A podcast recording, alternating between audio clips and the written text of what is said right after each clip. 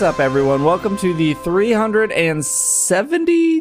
Is that what I have no idea. My You- whole list is off. You're in charge here. Keep track. Uh, okay, yeah, I'm gonna say that that is correct. Three seven three is correct according to my own website. Uh, this is the third, third, third hundredth and seventy hundredth and the twenty hundredth of the Stop. Pokemon podcast. It's super effective. I'm your host SBJ. With me today is Will. I feel very much. Greg will understand this. Steve will I- not yeah. understand this. Mhm. Um, do you know the Flaming Lips song? Ev- Suddenly, everything has changed. Yes. Also covered by um, that other group. Uh, that's that's how my life feels right now. Suddenly, Yeah, it's just like the the last time we recorded, Steve had never been to my house. Well, Yep. Uh-huh. check that off the list. Irene had never been to my house and cried in my house. Check that off the list. Um, I wasn't planning on moving to Minnesota. Well, check that off the list. guess what? Surprise. I would like next time we record, I'll be in Minnesota. I don't know. Well, I mean, that's awful quick. Greg is also here. I am also here chatting away. Hello. I already live in Minnesota. I don't have anything to cross off my bucket list. I But I, I don't think I I'm going to will make have the a state fair PAX this to year. off. No, you won't. But okay, look, look at how sweet this is. So next year we can drive to Gen Con, one car, perfect. Heck yeah, and you I've can got go that with me to the state fair. Yep. Yeah, you'll be here for Christmas, so you get to deal with me during Christmas, which is very exciting. Oh, So I won't see you for the month of. December. People avoid me, but we can play Sword and Shield together. We can have Sword and Shield parties. we're gonna have a Sword and Shield release party at Will's house. Yeah, at whose Um, house? At my house. Oh yes. Because it'll be like, oh, my place is gonna be party central. Don't you It worry. is. It will be. I've seen it. Well, I've seen a potential one. You've seen my place. I haven't seen my place. yeah, but here's the deal. You know I hate Christmas. I know. But my mom is coming for Christmas. Ooh. And my mom loves Christmas. Ah, so yeah. you and my mom can Christmas it up together and It's- I will have done my duties. August, and we have a million things to talk about, and you guys are talking about Christmas. Look. Look. we can't talk about Halloween because that would be an even longer conversation. Like, we can't talk about gay Christmas. So we're going to talk about real Christmas for a little bit and then we'll move on. This But- is the quality content. But even like what's worse than that is like understand this, Steve. When you're in your 40s, right? For us, Christmas is tomorrow. Correct. It's like it's not that far off. It's like, oh, You- what? Time How is did- moving much slower for you than it is for us. How did it get to be 2025? Did I? Did Sword and Shield come out? oh boy, we've already on the Lola remakes. yeah. oh man, we have a lot to talk about, including Sword and Shield. Will and I played it. I Yeah. didn't. And I'm bummed. We were at the Pokemon World Championships last weekend, which is why there was a email episode last weekend, which I heard people enjoyed. Hopefully they did. Yeah, everybody seemed to like it. Again, I'm going to put out there if you want us, you know, to answer your questions, we do have a segment called Question of the Week, and any of those questions can go into Question of the Week. It's true. But at the World Tournament, we played Sword and Shield. I think Will played Pokemon Masters. I I, didn't. did play Pokemon Masters. Oh Uh, man, it was awful. it was not awful. I gave my review too quickly. Yeah, yeah. I was like, geez, we gotta give the listener something to look forward to later this episode. you Four days until the it's released, and I will give my full report. Yeah, it comes out I th- know how later to play this these week. games. There was some Pokemon news that we'll get to, and then there was a bunch of other news that happened in the last week and a half that we're gonna cover. So we're gonna try to get through all of this news. There's a lot. I think we can start uh, with some TCG news, though. Get that out of the way. All right. So the first bit of TCG news. Well, should we talk about the world stuff first? Yeah. Yeah, I heard there was drama. Scandal. Oh, FYI. FYI, well, I've downloaded Magic the Gathering Arena, so Well, congrats. That's a game I can't play. You guys are going So off what the deep was the drama? I heard there was drama, and I looked up the drama, and I don't understand the drama. So I need somebody to explain the TCG drama because there was something about being a slow person. yes. Or- okay. I'm not a slow person. I, I guess we're going to talk about this in parts because there's TCG news here with a new set coming out and a new set that just came out, and then the finals of the match. I guess that we'll, we'll we'll just talk about and get the TCG over with. It's very interesting, even if you're not playing the if even if you're not into the trading card game. It's actually pretty interesting what happened here at the World Tournament. First bit though is Hidden Fates just came out this past Friday. I want to say. It is the latest expansion of the Pokemon t- trading card game called Hidden Fates. It inter- introduces the first ever tag team trio card, which is Moltres, Zapdos, Articuno GX, as well as shiny cards such as Mewtwo GX and Charizard GX.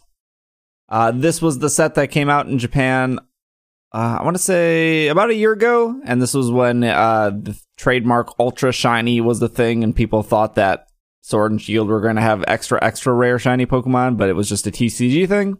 Do the shinies in TCG do anything, or are they just different colors like they are in the game?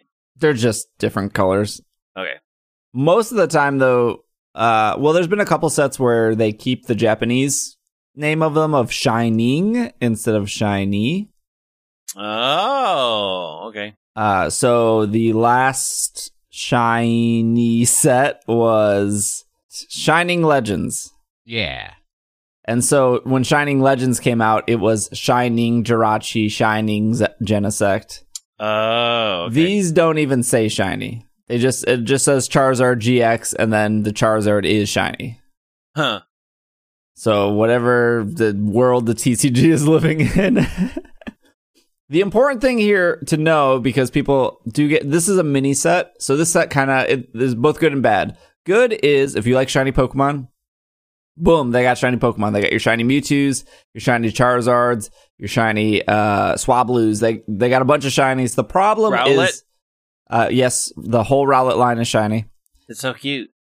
And the Rolf line is so cute. The problem is a lot of these cards are reprints, but reprinted in the way of called alternative art, which is something Pokemon started like a year or two ago, where like if a card gets reprinted, usually it's legal to play. But this is considered an alternative art, which means if the regular art rotated out of set, the alternative art also doesn't count. So for example, uh, you will see little A's or little B's in the lower left hand corner of the card. If it's an A, it means that it's probably it's not legal anymore, and if it's a B, it means that it is legal. But the problem is you're buying a set where most of the good cards are most of the good shiny cards are not actually legal to play. Oh, Yeah. That's- Little that's Scammerino. not good. Why? They Okay, recently did that with uh, they like re I don't know if you remember this well. They reprinted like a bunch of full art trainers and put it into a box. But like it was the Yep. time where N rotated out, so N was one of the trainer cards. And there was like this beautiful full art N card, but it was like, well, it's N's not legal anymore.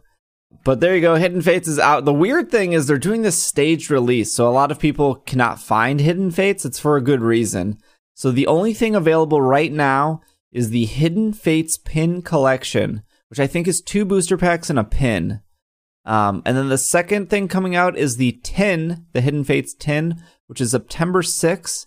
And then the good thing that everyone actually wants is the Hidden Fates Elite Trainer box. That's September 20th. So that's still like a month away.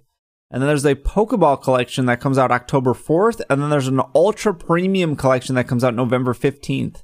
So this is the most weird staggered release ever for a not even a full set. Like this is c- considered a mini set for us in America.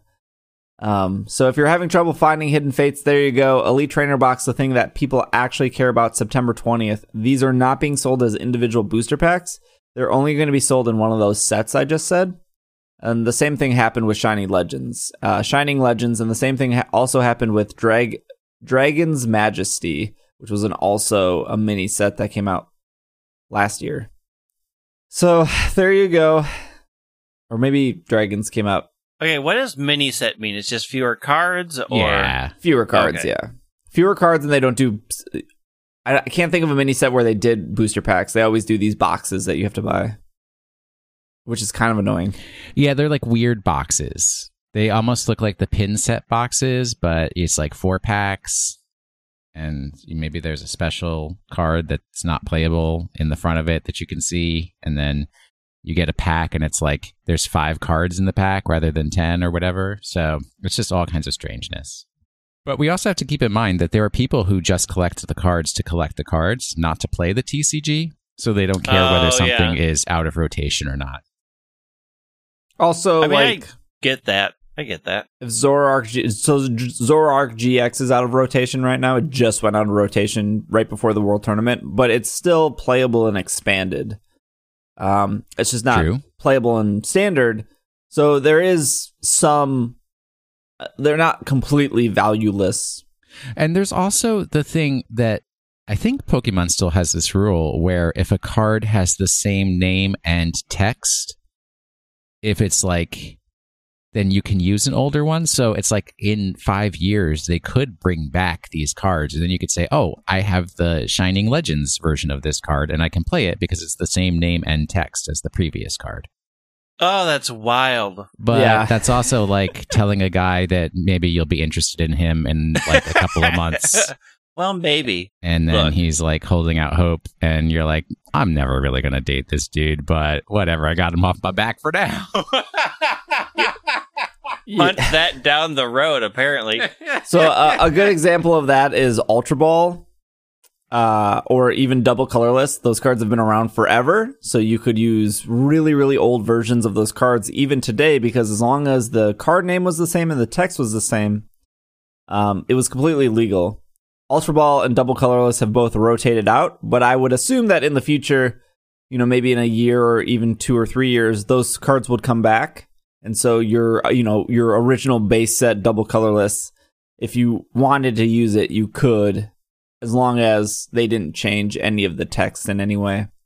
this is why I can't get into TCG. Like rotating out things that I paid money for that I can't use them, and then maybe we'll be able to use them again in like four years. You know, what if they applied that strategy to the video games where they rotate out Pokemon that you can't use in Galar, but in a couple of years you might be able to use your Gorebyss? Hmm. All right, I'm back. Now I'm mad again. So, All this- right, let's get into it. the secret, let me tell you the secret to trading card games, because obviously this is something that has deeply impacted That my eats life. your life, yes. the first thing that you need to master to understand, love, and become one with trading card games is you have to learn to hate money. Okay. Yeah. Once I- you I hate mean, money hate- and don't want it in your life and want to get rid of it as quickly as possible as soon as it enters your hands because it's like an allergy for you, then you will be like, let, let me buy all these trading cards because I can get rid of my money so easily that way. What if you do that, but it's with board games?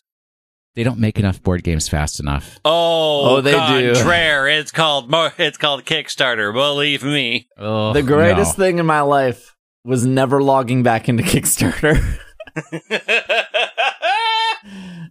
Look, it's tough. It's it's tough out there. Some exciting news here.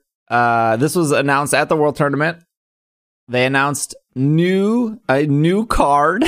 Ooh, to piggyback off the T- TCG, there have been EXs before. EXs have gone away. They've come back. Then GXs got introduced. At one point, there was both EXs and GXs. There were legend cards.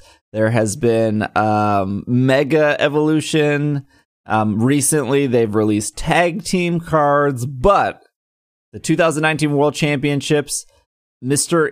Ishihara, the president of the Pokemon Company, probably the person you should maybe blame for any of For your all of it. For, for, all of it. for all of your Pokemon complaints.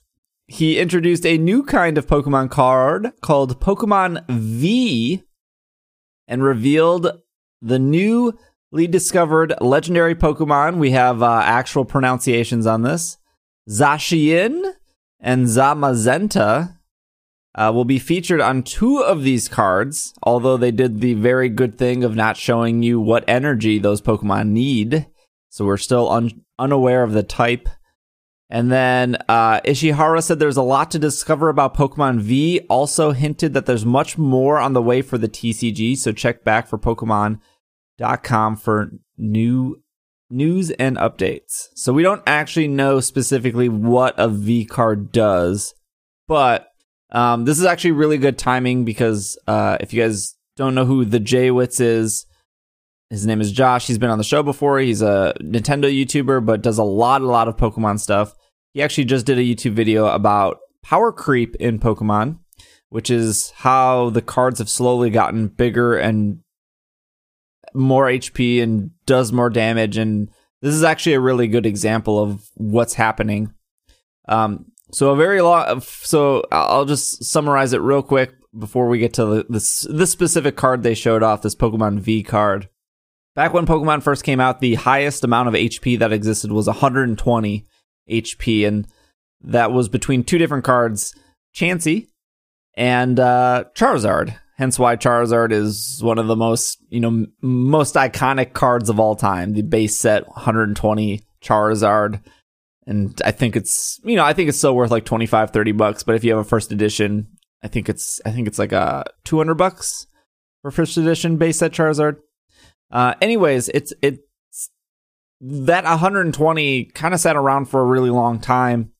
And with, with recent like GXs, it kind of bumped up to, well, here, let me back up real quick. In black and white, when me and Will first started playing the Pokemon trading card game together, that was when the, at least the 120 base set was broken, and it was broken with Reshiram and Zekrom. Yup. So that was like a huge thing. All so think you know base set Chansey and Charizard, and then or just specifically Chansey because it doesn't evolve, and then go all the way to black and white. So how many years is that? That's like 15, 16 uh, years in between. Zekrom and Reshiram broke that with 130 HP. We got Megas and we got GXs and we got tag teams. And now if you look at what was announced last year, which was um, Zekrom and Pikachu ZX, or sorry, ZX, sorry, GX, you're looking at 270 HP. And I think uh, the tag team of Wailord and Magikarp has the most HP in the game right now of 300 HP. Still a garbage card. It's not great. Uh, but the Z card, or sorry, the V card, this is very, the V card that they showed had 330 HP. But we don't know what was on the card. We just know that it had 330 HP. So in a very short time, we we had a long time of never breaking that 120 and now in the last like five six years we're already approaching th- 330 which is very weird but they're but they're they're running with it. Don't they don't those higher hit point cards also reward you more prizes when you knock them out? Not necessarily. Yeah. Okay. So there there was so the other thing that broke though, so when the Zekrom and Reshiram came out at 130, that was also when they introduced a Wailord that had a Wailord GX, or yeah, shortly after there was a Wailord GX that had 200 HP, but you have to evolve Wailord from Wailmer, and it's a GX, and then they just straight up, like the next year, released a, just a normal Wailord with 200 HP. That just was one price. Power creep is real in, in trading card games. It's just a, a fact of life at this point. It's a really if you want like a more in depth about how the power creep happened, I'd recommend uh Josh's video. Uh it's just go to YouTube and type in the JWittz. It's really good. It kind of breaks down all the cards, but is the power creep bad?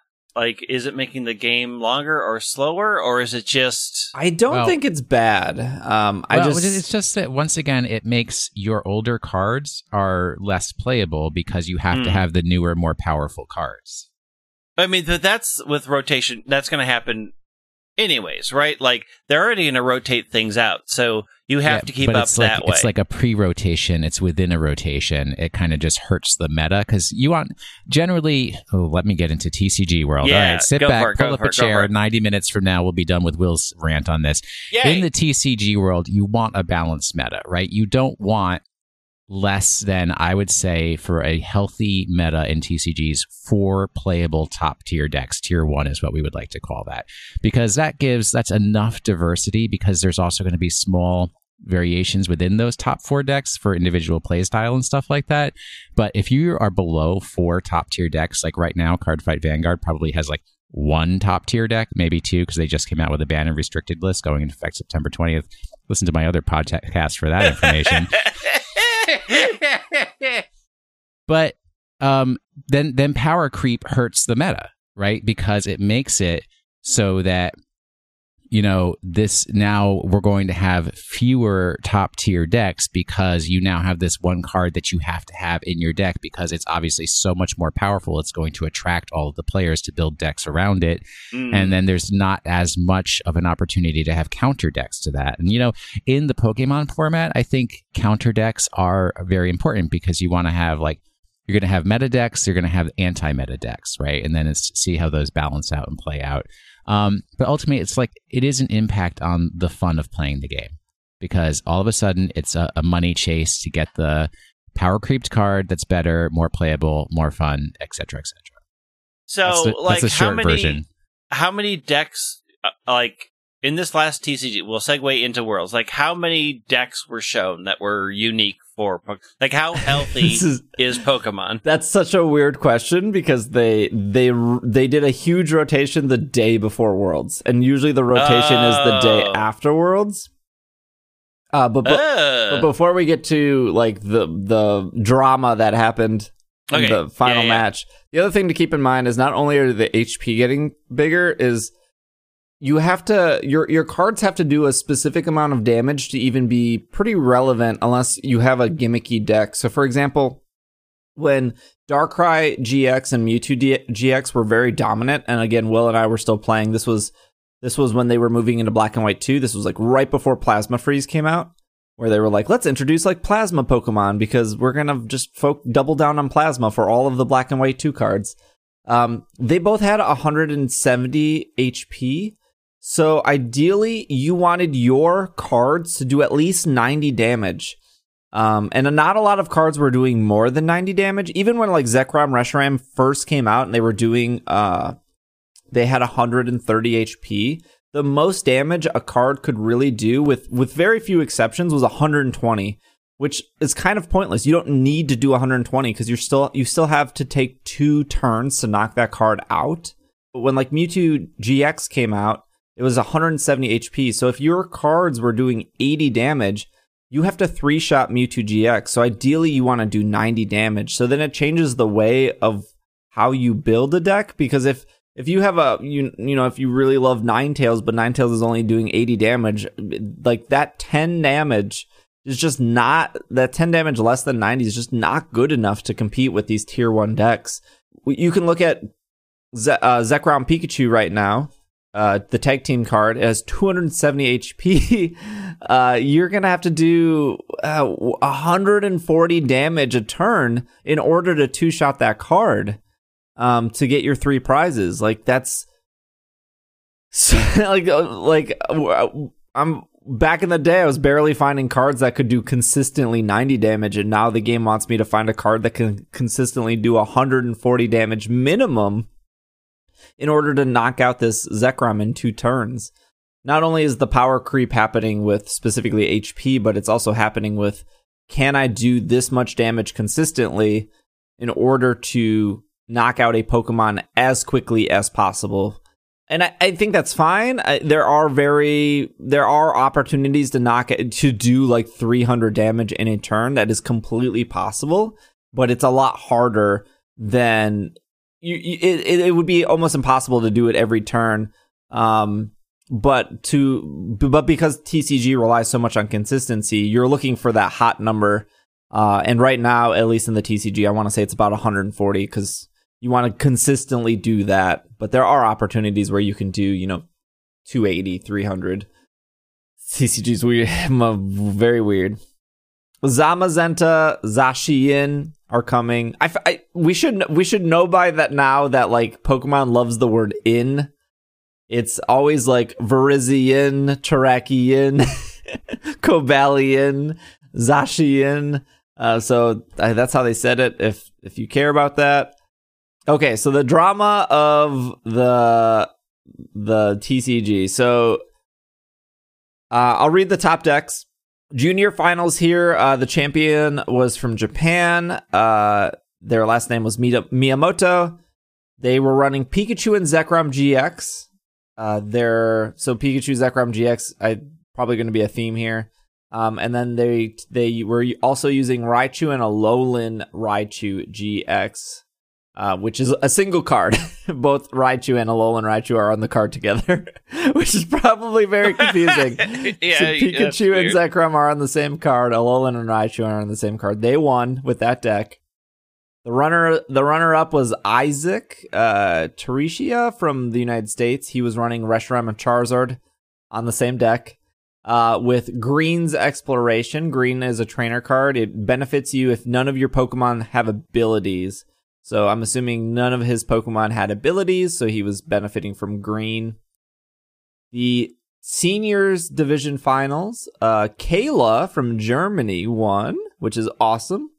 Uh, I'm, I don't think she's the first female to win a worlds, but I could be wrong. But people were losing their minds when she was on stage. Yeah, so. it's it's great. It's just great that women are actually you know getting uh, placing at uh, major competitions and everything because yes. there's no reason why they shouldn't be.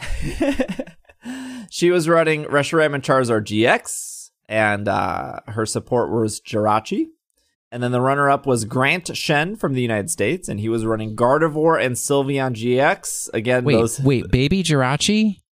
Uh, probably the Jirachi that lets you search the top seven cards of your deck. I gave that card away. what? I probably card, just doubled in price. That card well. is so good. that card was good before Worlds.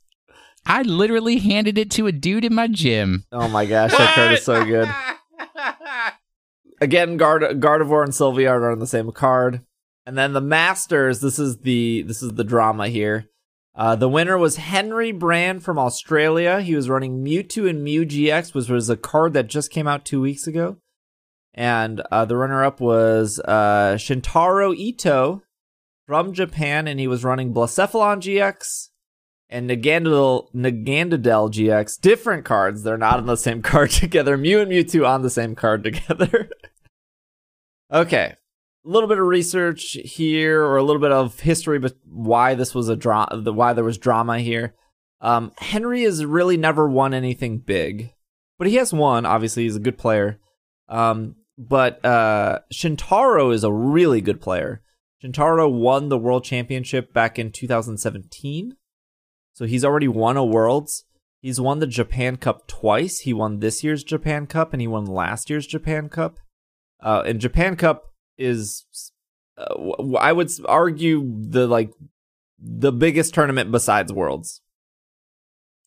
Uh, he's won a bunch of other stuff, and they were having a so the World Championship stuff is best two out of three. You know, three rounds unless you win two, and then it's just over. Everyone, you know, looking, I can't remember who technically had the advantage. I want to say that Blacephalon and Naganadel had the advantage and Mewtwo Mew had the weakness against us. I'm not 100% sure. Either way, um, the first match was going very well and it was and Henry had a like a terrible start. Uh, he had like good things prized and uh, Shintaro would have probably won. It's always probably because you never know what you draw and don't draw uh, so you always have to put the like probably would have won, but like based on what cards were on the field, what we could see in both opponents' hands, and what we could see in the prizes, it was very obvious that Shintaro with one more turn probably would have won round one. But the judge called slow play on Shintaro and gave him a two prize penalty. And Henry only had two prizes left. So because Shintaro got a two prize penalty. Henry automatically won the first match. All of this is correct. but also, um, what people need to understand, because I think this gets a lost, especially for people who don't play TCGs competitively or, you know, at competitions and everything. This this was a cumulative penalty. Shintaro had received warnings in previous matches. And when you're at the World Championships, guess what? They keep track of the number of warnings you've received. So he hit a point where it was no longer valid to just have a warning for slow play. He had to get a penalty for the slow play because just of the number of warnings he had received in previous matches. So, what does slow play mean? So, well, there's official rules, and I have really them okay. up. I'm glad they have it. Cool. 8.4.1 in the rule book. Players should take care to play in a manner that keeps the game pace lively, regardless of the complexity of the situation. A player who takes too long to make decisions about gameplay runs the risk of putting their opponent at a disadvantage due to the round's time limit. In addition to the recommended penalty, a judge may issue a time extension to offset this disadvantage. Slow play penalty, blah blah blah. Slow play penalties should escalate to a double prize card penalty after the first warning, but should not exceed a double prize card penalty. Examples of game tempo slow play include you are excessively slow when deciding which Pokemon to attach energy to. You take an unreasonable amount of time to decide which Pokemon to take from your deck after playing a Pokeball card. Counting or searching yours or your opponent's deck or discard pile more than once in a short time period. Repeatedly searching your deck, hand, or discard pile while performing a card effect. Attempting to engage in extraneous conversation that interferes with timely play. They do have it listed out that performing the action uh, uh, of cards or attacks should take you about 15 seconds. Shuffling and setting up your game should take 2 minutes. Shuffling and deck search mid game should take 15 seconds. Starting after the opponent's end of turn announcement should take 5 seconds. Considering the game pos- considering the game position before playing a card should take 10 seconds. Note, during a game should be taken using the times listed above. For example, a player making a note about a mid-game search should must do so in the same 15 seconds of the allowed action. Like, do we know how many warnings this player had before going? Because it sounds like all they needed was one, and then So I bang, didn't- penalty I think that's comes. been lost. I, I don't think anybody has a record of. I mean, obviously the Pokemon Company does, but I don't think anybody. So I believe it was the head judge that did call the two prize penalty. Obviously, you know, when you're you, when there's only one game to watch and it's the final game, the head judge has the your complete attention. this was the I mean- biggest worlds, by the way. So there, I I only say that because when you have you know a hundred games of TCG happening at the same time, you know the head judge can't possibly be in every place at once to make these calls. So then you have you know other judges that report to the judges that m- maybe they felt that they didn't want to be you know, you know no judge wants to be so harsh to ruin a person's game so i could imagine that probably shintaro got at least well definitely got at least one warning if not a couple warnings but no one pulled the trigger to at at any point in this tr- this 3-day tournament to give him a two prize penalty Did either of you watch the match? yeah i watched Nah. i watched um Did it did it seem it's like slow play to you? Like were you're like, geez, come on, make a decision, or was it?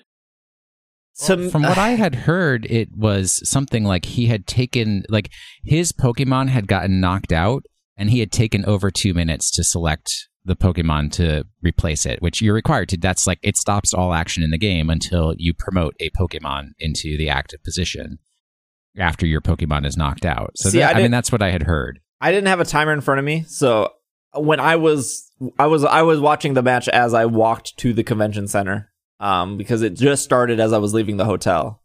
I did I personally, as somebody who's played a lot of the TCG, did thought he was playing slow, but not to me, not in an unreasonable way. Um, if I was his opponent, I would probably have I asked him to pick up the pace, which is a completely legal for you to do. Um, is to like verbalize to your opponent, like, can you play a little faster? Two things. One, and they're definitely related here. One is it's a huge bummer that they didn't call this earlier. Like in one of his games leading up to this, if he had multiple warnings of slow play, he should have got a two prize penalty earlier. Yes, agreed. And this goes into number two is once they called that two prize penalty, it sucked the air out of the room. I mean, if you have the option of two out of three, you want all three, Right. right? Like you Yeah. want it. But You but want the last not- one to be tens. It's not even that. It's like you want the wins and losses to be based on the plays that are made by the two opponents, not Mm. on a judge's call. Right? Because it's like that's it's it's something from outside of the game coming in and saying, "All right, you win and you lose." All right. And like it it takes the fun out of it, right? Yes, it is logically the correct thing to do, but emotionally it's not as fun like to see a match like that. Um, I also wanted to say because I had some people question why slow play would be a concern because when you get to the you know the top cut and everything uh, I don't think that there's a timer on the matches, right? It's like in the earlier matches, it's best two out of three, 50 minutes or something like that. But when you get to top cut, there's no timer on the matches anymore. So why does slow play matter? Um, and the issue there is if you are slow playing in a TCG game, right? It's very difficult for your opponent to maintain their concentration on what they should be doing next and what their plans are and you know based you know making decisions based on what you're doing and then that becomes like introducing a psychological tactic into the game of oh I'm going to play slow my opponent's going to get distracted so they will misplay because they aren't focused enough anymore which is outside of making good decisions and just playing the game the way that it's supposed to be played. Does that make sense to you, Greg? In a way, Yeah, I mean it does. I, I um like I understand like I get why the decision was called. Like I think it, when a person has two left though, like hey, I'm just going to call this and you're going to win the game. I Well, can but that's see the how defined that's, penalty. It's the defined uh, Steve Yeah, read the rules. could It's the defined penalty. I didn't know that until I read the rules that it was specifically uh, because you could you could argue that oh maybe the judge was being really strict and doing two prizes, but I mean they it, I, that is the penalty, so that's interesting that they have that laid out. But I mean, could it could it have happened earlier, like when he had more prizes left? Like, is that is it? Even though Well, no, it, it was penalty, it was like this specific slow play action Oh, was so egregious that it me- merited a warning at that point. Well, I mean, then, I mean, that's the rules, right? Like, that's a person taking advantage after being called out before. It like in the rules, it says all it takes is once. Well, but see, the thing is, and what's also confusing for people in a timed match, slow play is much more important because let's say, uh, you know, I have one prize left, my opponent has three prizes left, but it's still looking kind of grim whether I'm going to win or not. I can start to slow play, and once the match hits time, all I have to do is make sure that you know I keep my one prize left, and my opponent has their three prizes, and then after turns, I won right? But just like let me slow play to stall it out until we get to that point. Um, so that's why it even exists in the rules because Yeah, once again, it even takes if- away from the even- fun of playing the game. But even if it's not timed, right? Like these are the rules. You have to adhere the rules, even though it's not a timed match. It is a timed match.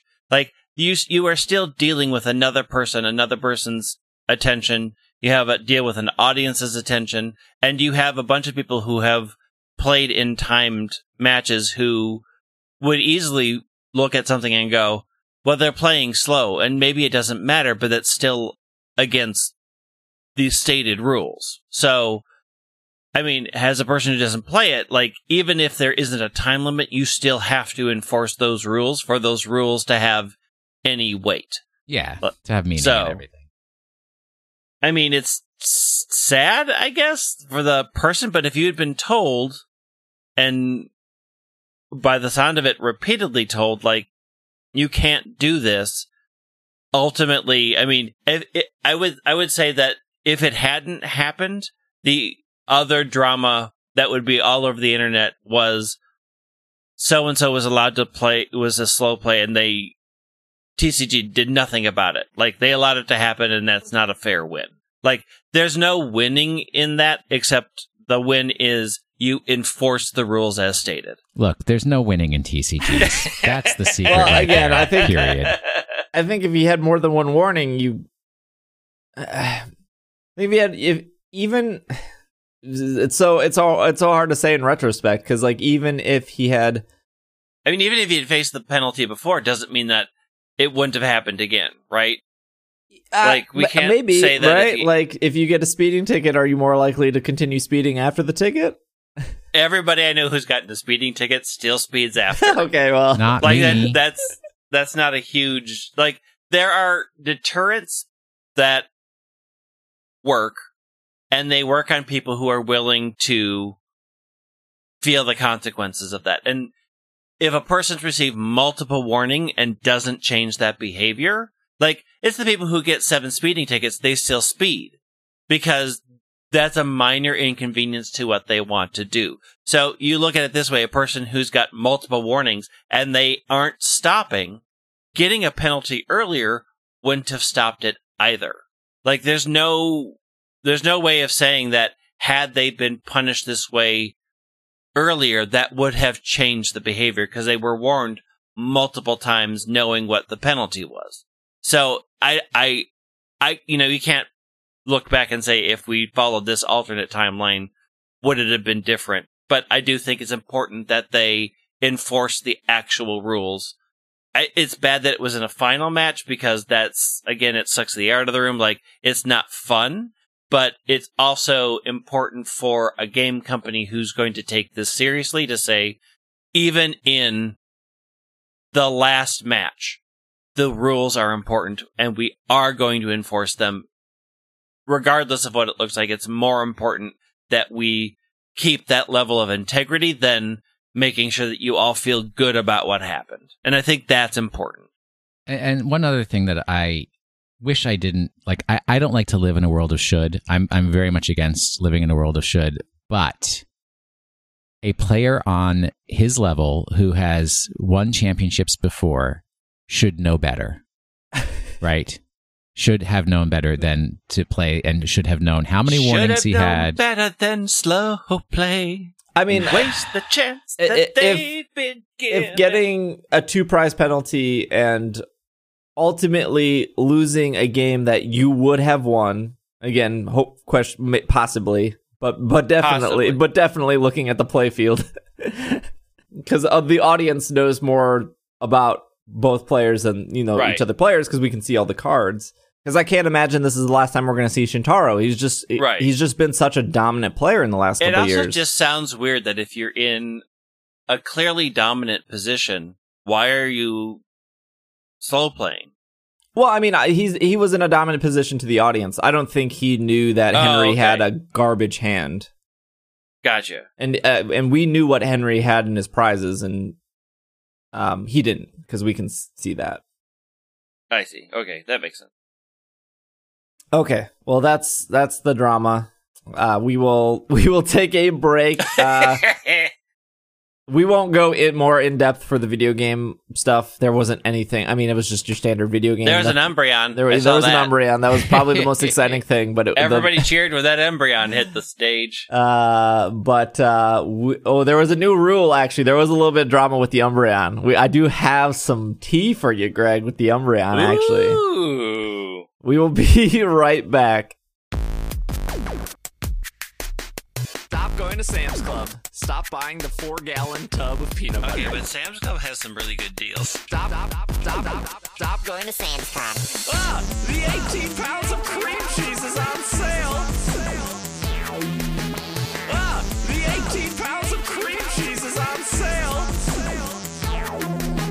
I will use 18 pounds of cream cheese somehow. I got two dogs that need pills. You can't eat 18 pounds of cream cheese before they expire. ah, the 18 pounds of cream cheese is on sale.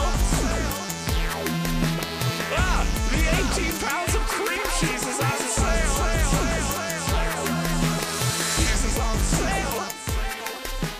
Cheese is on sale. All right, let's do some video game stuff.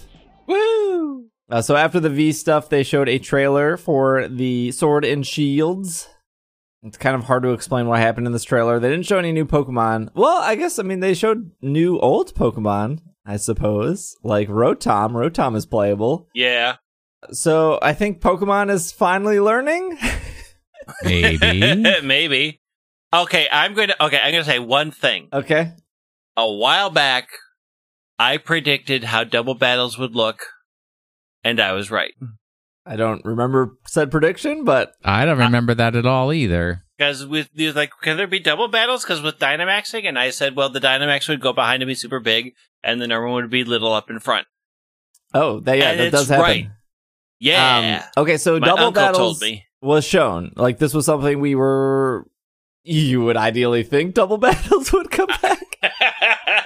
I mean, it's pretty much how they run the VGC. So yeah, but they've officially announced it and when they showed double battles the room that we were in will was there with me uh was very loud and excited that double battles were returning Yeah, except for me because I wanted rotation battles. yeah, Well- rotation battles for life. oh gross Hey, it's better than sky battles. I'll read through the well yeah yeah well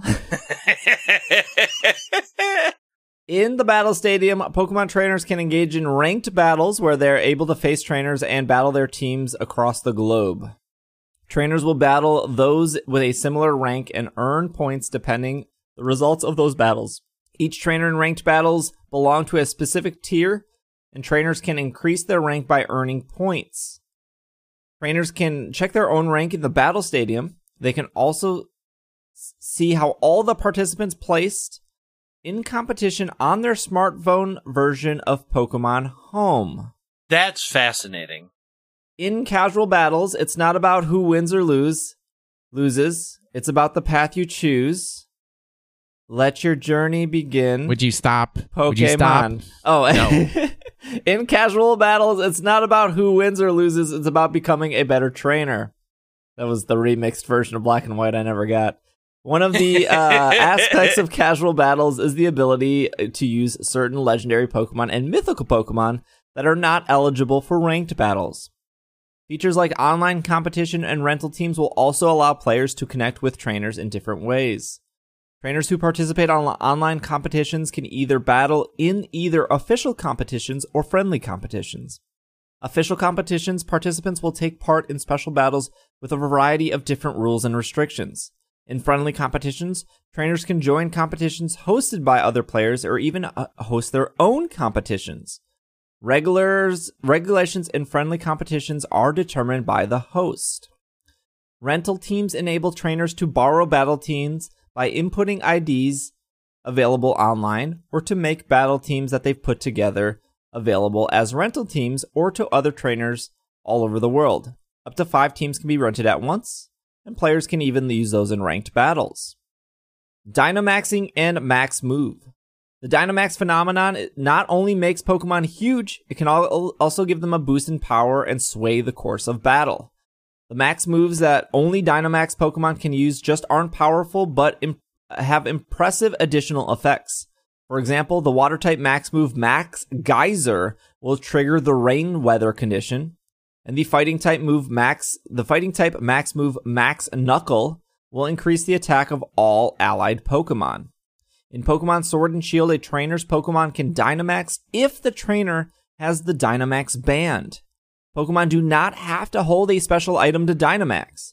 This means trainers can choose which of their Pokemon to Dynamax depending on what is happening in battle, and they can even choose to have their Pokemon hold I, hold items to boost their strength so they can unleash max moves that are even more powerful. New abilities and items. Many new abilities have been discovered in the Pokemon in Pokemon Sword and Shield. One, su- one such ability is Galar Weezing's neutralizing gas. This ability neutralizes the ongoing effects of other Pokemon's abilities and prevents the ability from being triggered. Once the Pokemon with neutralizing gas leaves the battlefield, all other abilities of Pokemon will be activated again. Some Pokemon have rare abilities known as hidden abilities.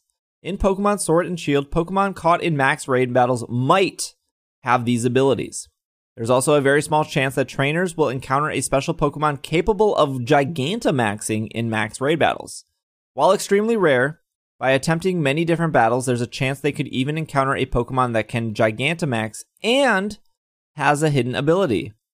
One such hidden ability is Corviknight's Mirror Armor, which will bounce back any stat lowering effects from an opposing Pokemon's abilities or moves. New items can be combined with specific moves to give trainers an edge in battle and will be available in Sword and Shield. These items include Room Service and Eject Pack. When held by a Pokemon, Room Service will lower that Pokemon's speed when Trick Room is successful, successfully used. When a Pokemon is holding Eject Pack and has any stats lowered, it will immediately switch out when another Pokemon is sent in. So this is like, mm, I'm so frustrated reading this Why? okay, why? because when Masuda sat on stage and said we're Oh, here we cutting. Pokemon, and they asked why, he said one, they wanted better animations, and two, they wanted a better competitive scene. And we'll put the animation one aside for now. It's not a conversation we're gonna have, but everyone and their mother who knows how to use a keyboard was like, they don't know how to do competitive. They're the same company that did Mega Rayquaza. Spoiler: Mega Rayquaza wasn't even in the finals. I don't know. This seems like they really, really thought about competitive. They made an item to get to like give you an edge in Trick Room. They gave you an Yeah. item because they thought about how dominant Intimidate has been. Heck, when you it's not it doesn't say here, but when you Dynamax or Gigantam- Gigantamax, you can't be flinched. Like fake out doesn't work on Dynamax Yeah, Pokemon. it's like- All the strategies that people have been using for the past, yeah. all, it sounds like 10 years are like, I mean, it's well, as if don't use for those anymore. 10 years of data collection of all of these people oh, playing these things, data collection. they finally are making change. No, I mean, like, I think it's fascinating. Like, the fact that all status moves used by Dynamax Pokemon become Max Guard is fascinating because, you know, there are all the Z moves like Z Splash and uh, Z Thunder Wave that, like, did the status effect and then boosted their stats. Like, taking that away for this. Like, it's clear that they are well aware of what their you know competitive game is like and i think this is their first like huge step of hey we are going to shake things up and get ready for it the amount of people that were so upset and salty about Dynamaxing without even trying Dynamax. And Will and I can give our opinions on Dynamax because we tried it, but the amount of possibilities you have with that. I mean, like, even if you look at, like, S- S- Sun and Moon, you'd be like, okay, well, there's a Kangaskhan on the team. It's obviously holding their Mega Stone. It's the only Mega here. like, it's the only one that can Mega Evolve. Was having Mega Rayquaza did that make the game ultimately unbalanced? Sure, but also Mega Rayquaza wasn't allowed in every single competition. It was allowed in the Ultra Cup, but I don't believe it was allowed in the Stars Cup. I, I don't think you I don't think you get to the place where we are now without trial and error. I don't think you get here without like okay, we tried gems, we tried megas, we tried Z moves, we tried Z moves and megas. here we are, but man, I just look back of how many people were like the the meta game is not going to get better or they don't care about competitive and like not only were they self-aware enough and uh, I will say that it kind of it's kind of frustrating it took them this it took them that long to get to this point Agreed. but GTS is completely going away and everything will be taking place inside Sword and Shield, which again is a plus. And again, I think that goes with right time, right place. Even though there was a way to track your ranking, you're asking players to go out of the game, to go to a website, to log in, to link their game, to participate in competitions. And the GTS sucked. It was a terrible website. Even to like redeem Tapu Lele or Tapu Bulu after your friendly competitions was a pain to do. yeah it was yeah it was To have And it as a person who only ever did it once in a while for those things i would forget all the steps all the time like it was a pain in the butt But does that mean they had to cut all the Pokemon to make this happen? Yes. Maybe. yes, hundred percent. They didn't uh, cut all the Pokemon drama. Uh, They they cut a couple of Pokemons. The ones that nobody's going to notice in the long run, anyways. Like Kangaskhan. I mean, you could make the argument of, well, what happened to the little symbol? But I feel like What My- happened to the little symbol? you know how um X or X and Y has the the Oh, pentagon, yeah, yeah. and then Alola has the plus, and you could be like, well, have all the Pokemon, but have the Galar ones have a symbol, and then you're only allowed to use the symbol. Yeah, but that didn't like. I mean, the symbol could appear because their their range was very small, right? Like you could breed something and have it be in the game, and it would get that symbol. Like they are definitely going for a more curated feel, and also, it, we've said it. It's becoming an untenable amount of number to keep Yeah. track of. Oh, I logged Like- into Sun and Moon, Ultra Sun on Ultra Moon yesterday. Have you ever scrolled through the item list? I mean, it's it's, It's- never ending. it never how, ends. How would a new player be like? Okay, there's 40 plates here. There's 100 CDs here. There's 300 berries. what is Alma a Z quick claw? crystals. Yeah, I mean, so there's more to it than like this is their first. I think this is the first real. We are going to really try to get our competitive side into a spot where we want it. We really want to control that experience. We really want to control what data we're collecting. We really want to control what everybody's experiencing. Like they really have a lot of control because they are making, it feels like they're making a huge change as far as like the philosophy of where things are located. You know, stuff is going to be in homes. People are going to be in their smartphones. Stuff are going to be in the games. Like for a company, that is a lot. That's just a lot, period. Like companies are not high risk takers, especially with incredibly popular, well known brands. Like they they don't like taking thing big risks that are going to cost them a lot of money. So when they do these things, they are doing them in their most controlled way possible to limit as much problems as they can. Like they tend not to do things just because they're bored. They tend to do them because they have to look forward to what does the next 20 years bring. What are we going to do now? Is this a good changeover? What are we going to lose? What are we going to gain? Like none of this is made on a whim or because they're bored or because they want to do something else. These are business decisions with billions of dollars behind them. I I was, you know, the person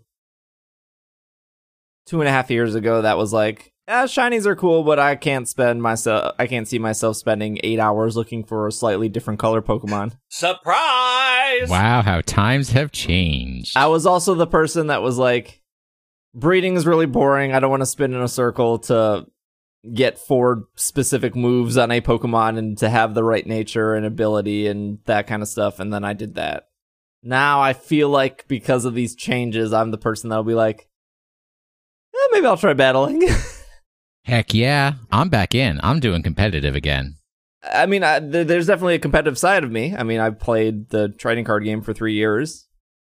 Uh, the difference there is I was spending a hundred to two hundred dollars every three months when two cards came out, and this is seems like I'm going to be spending sixty dollars, and that's it.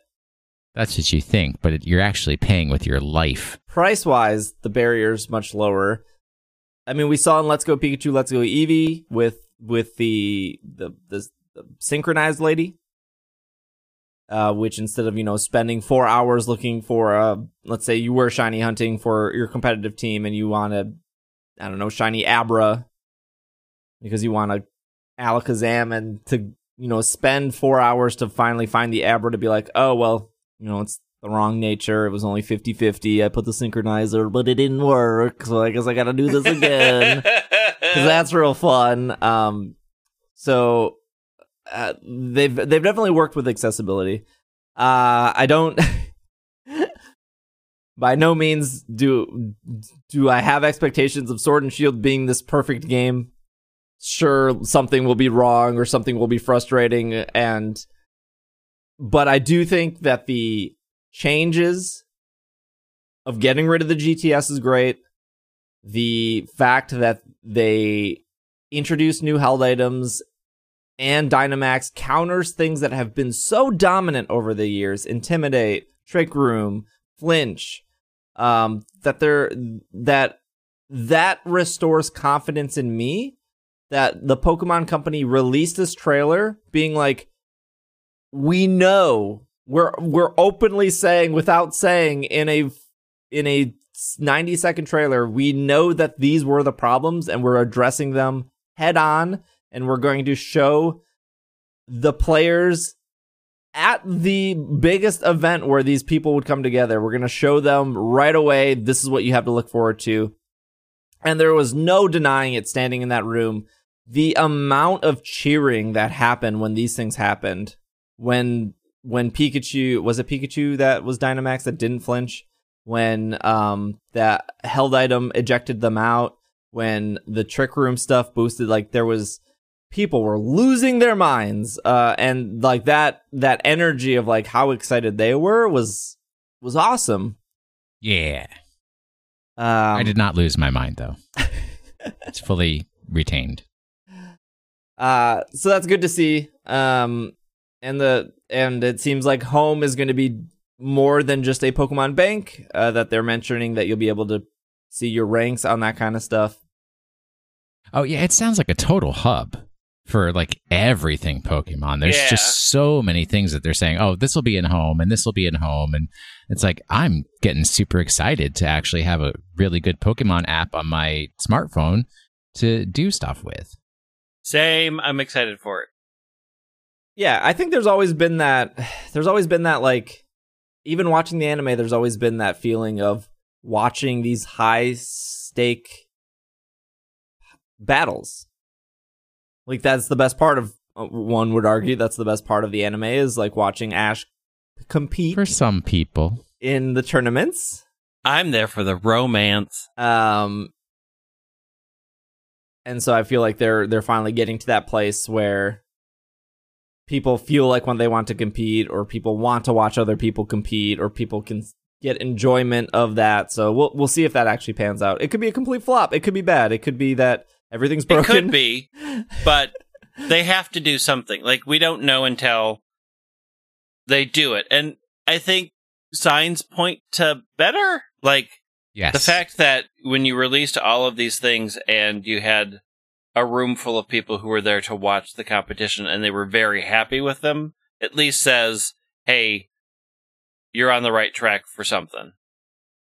Uh, Will, do you want to talk about your experience with uh, the demo? so You want to lay out what the demo was for people? Wait, who- are we not going to cover the Umbreon thing? Oh, we'll get to that in a second. I just wanted this is my transition because I want to All talk right, about Ma- uh, Dynamax. The demo you started out in the water gym with who's the gym leader for the water gym? Nessa. Nessa. Okay, but you are before you get there, so you have to solve the waterfall puzzle in order to actually get access to the gym so that you can battle Nessa.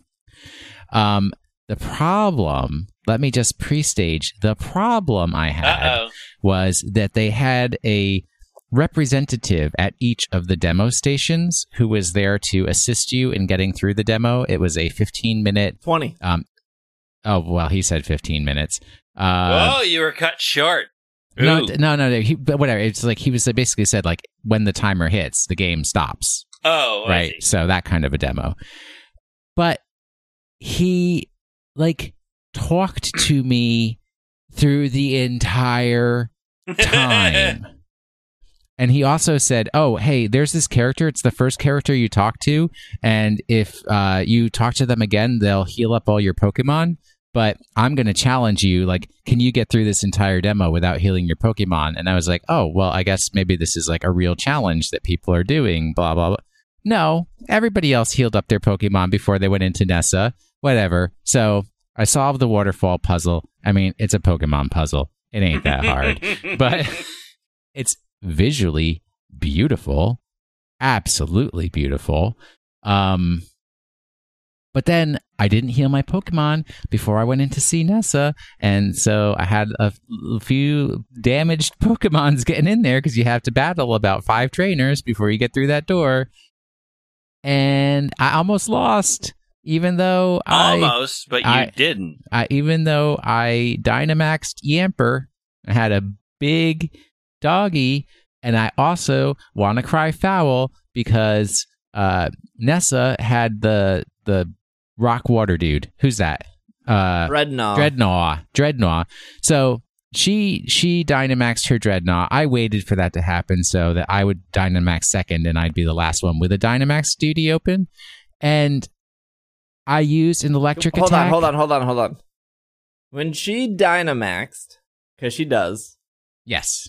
So okay, so just to back up real quick, for those that are still not on the fence about Dynamax, for those that think it's a bad gimmick, or you know they're not some completely sold on it, you do not have to Dynamax. Nothing. Do not. Correct. Nothing forces you to Dynamax at all. You like I I will openly admit when I played through Ultra Sun Ultra Moon, I didn't use a Z Crystal once. Besides the one that they show you to do Breakneck Blitz with the Rockruff. I never equipped a Z Crystal, never felt the need to do it. I thought that it would make the game easier. You could Z, you could breakneck blitz every Caterpie you saw walking through that game if you wanted to. uh, but I did not decide to do it. So now back to Dynamax. When she Dynamaxed her dead Drednaw, were did it? I would assume you thought about Dynamaxing at that minute because you're like, I don't know what this thing can do. in in a way, yes, but I also was keeping in mind like the strategy of who is the last Dynamax out. So if I Dynamax right away, I don't have a lot of advantage because you know hers will end the Dynamax and then mine will end the Dynamax and you know it's like I'd rather have my Dynamax dude out for two turns more than her Dynamax dude is out than the other way around. Does that make any sense? mm-hmm. Yes. But the problem is my Yamper hit Dynamax Yamper hit Dynamax Drednaw with an electric move and it wasn't super effective. And there's something wrong with that. So I quit now frauds. I'm angry. I'm writing angry letters.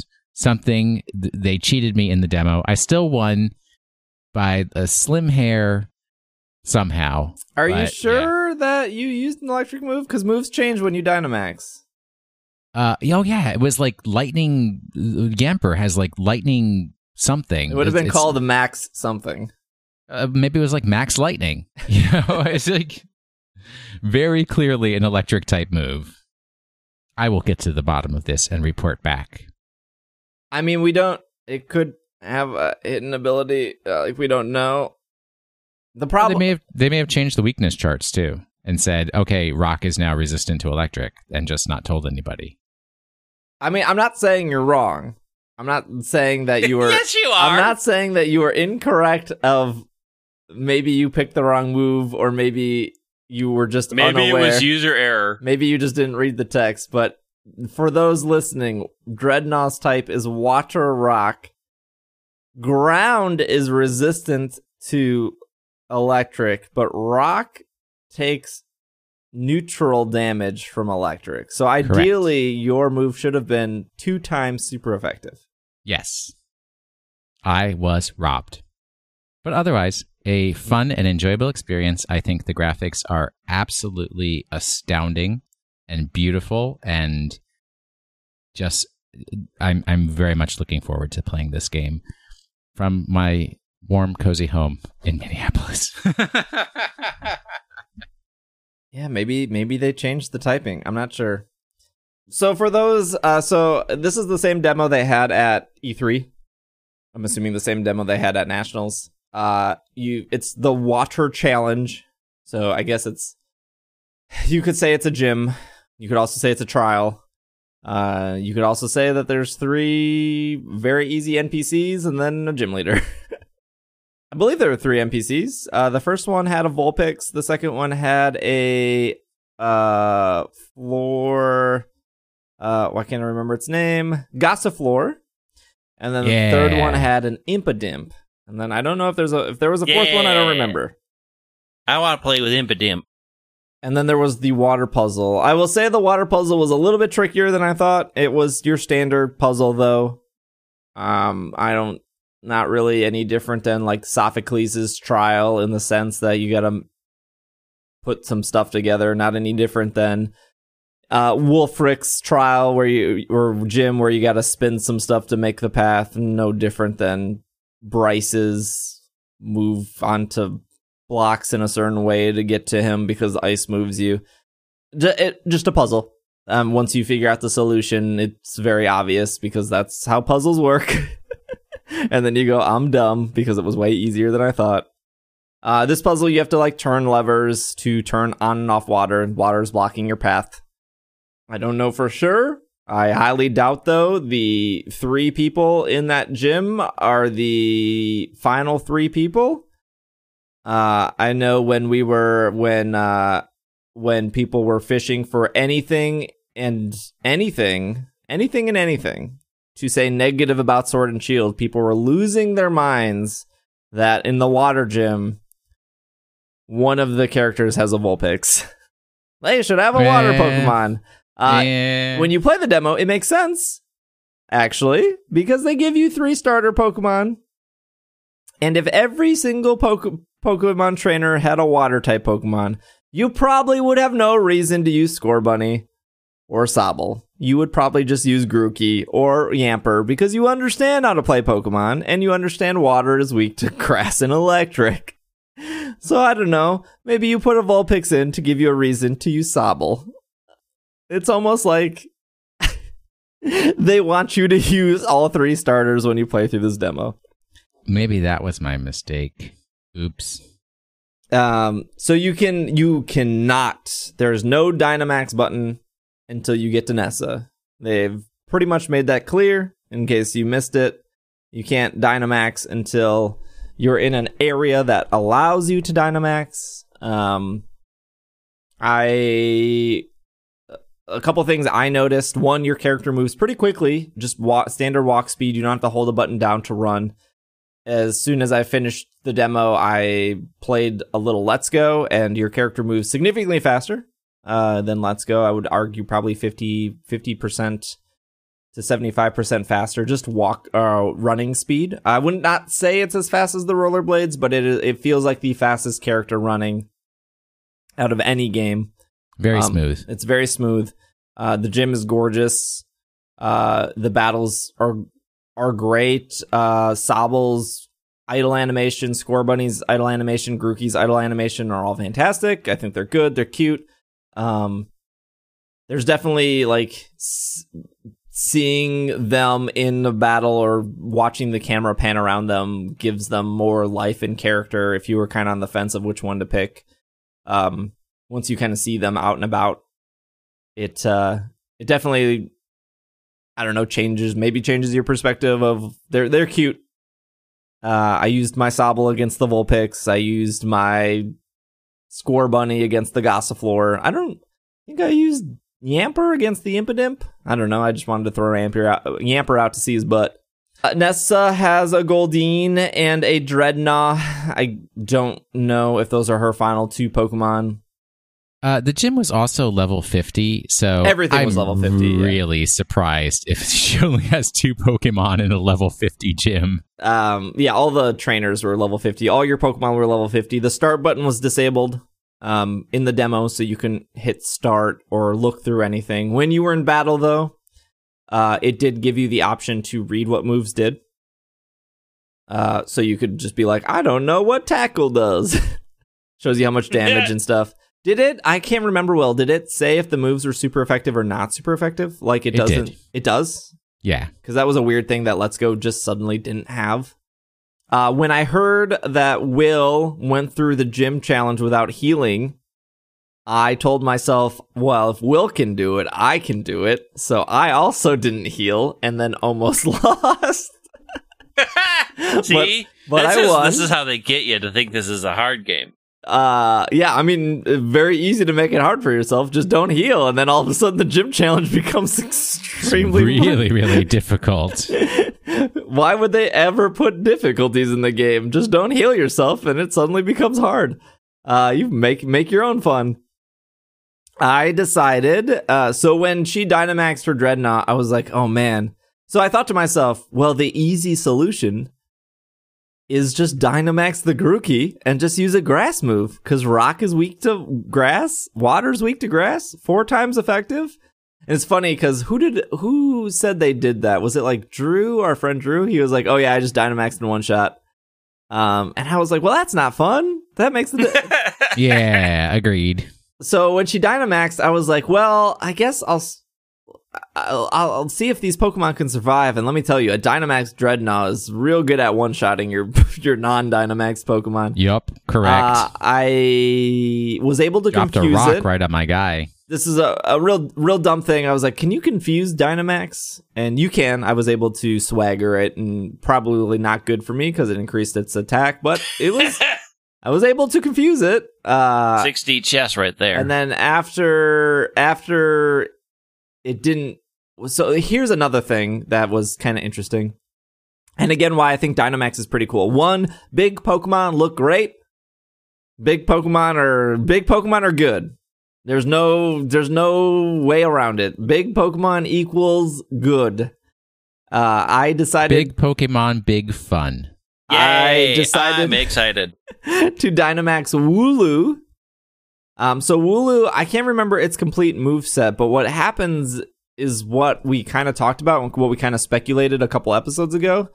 Your move set is very crucial to Dynamax.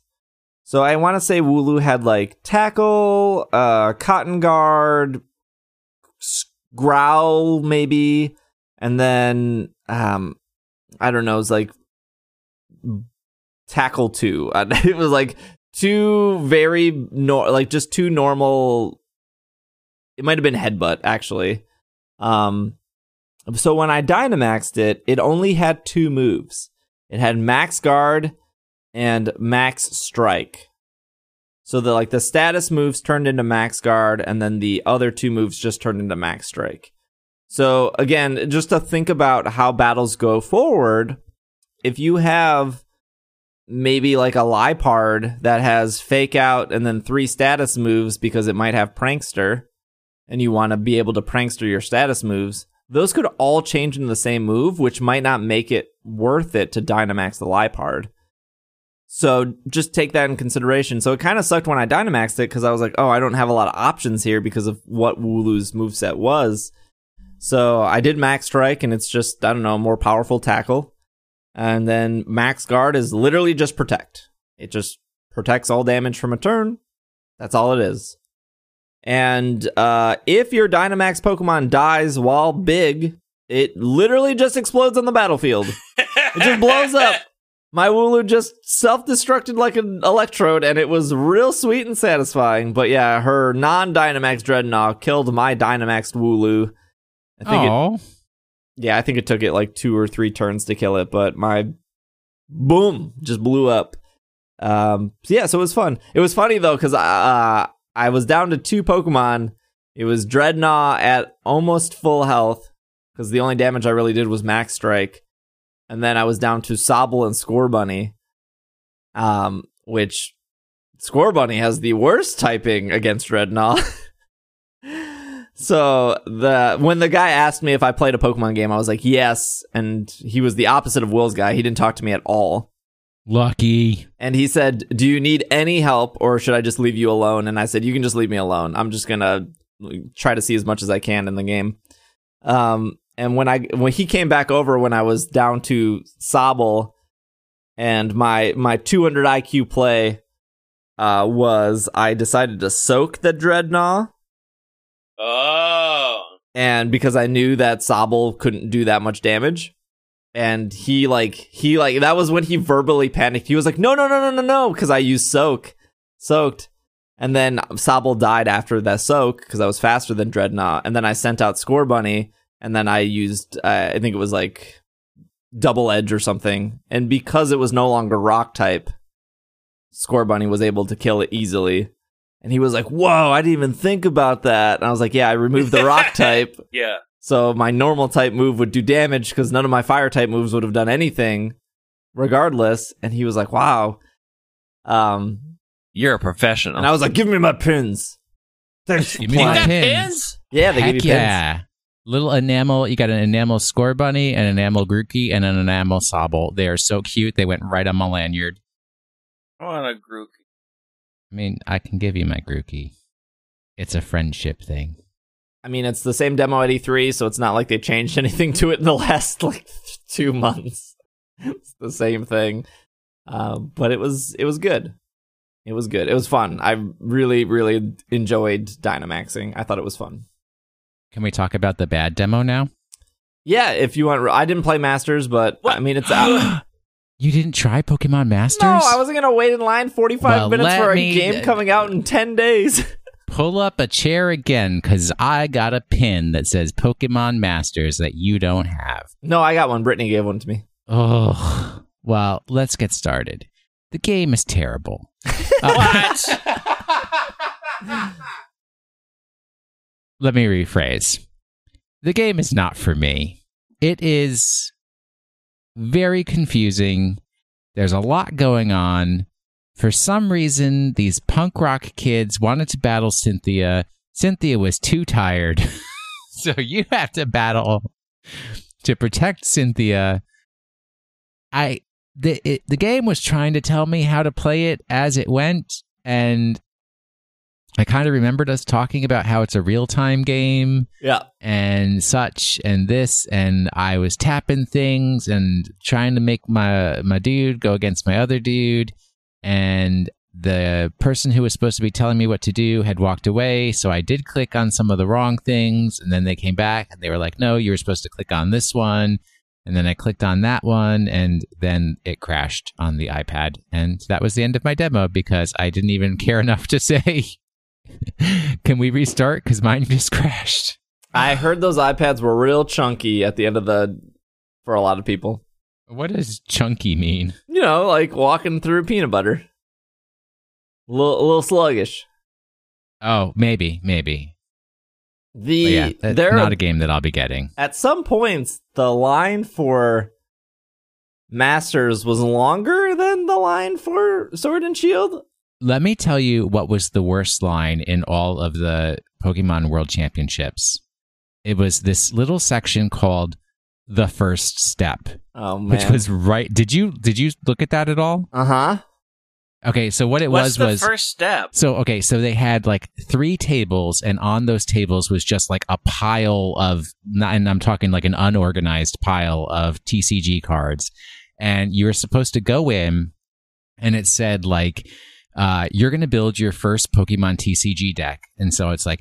Select 16 Pokemon, select this many trainers, select this many energies. Okay, here's your first deck, and now you can sit down and play. And it was just like, you know, just pick them up off the table nobody was doing anything to make sure that that line moved. I literally stood in it for 45 minutes and did not move and saw that there were three people on the inside of the first step who were very unbothered in picking and making their decks. And it wasn't going to go anywhere. And I just got out of the line and walked away because I was oh, like, Oh, man. This, is, this is too much. This is, and I was like, this is so disappointing because it would have been like a fun way to just make a, oh, here's a silly deck that I put together at Worlds, you know, from a bunch of janky cards and had some fun with. But boy, oh boy, they, I don't know what they were trying to accomplish there, but it wasn't getting people to play the TCG. I'll tell you that. Oh man, I completely forgot. We can talk about the the thing that I thought was wrong and fake, and that ended up being real. Which thing? Oh, okay. Well, hold on. We should take another break. We got to talk about the Umbreon drama. Yeah, what are we going to talk about. Umbreon? I've been dying. Well, here we'll talk about Umbreon after the break, and then we'll talk about the other booth that they had, which I thought was a fake booth, but but ended up being a real oh, booth. that's right. Oh, man. Yes. And then uh we have a bit of Pokemon Go news, and then we'll probably call it a show because the show's been real long. So hold I on, have we'll, a I'm real Pokemon of the hungry. week. we'll have Pokemon of the week. All right, we'll be right back.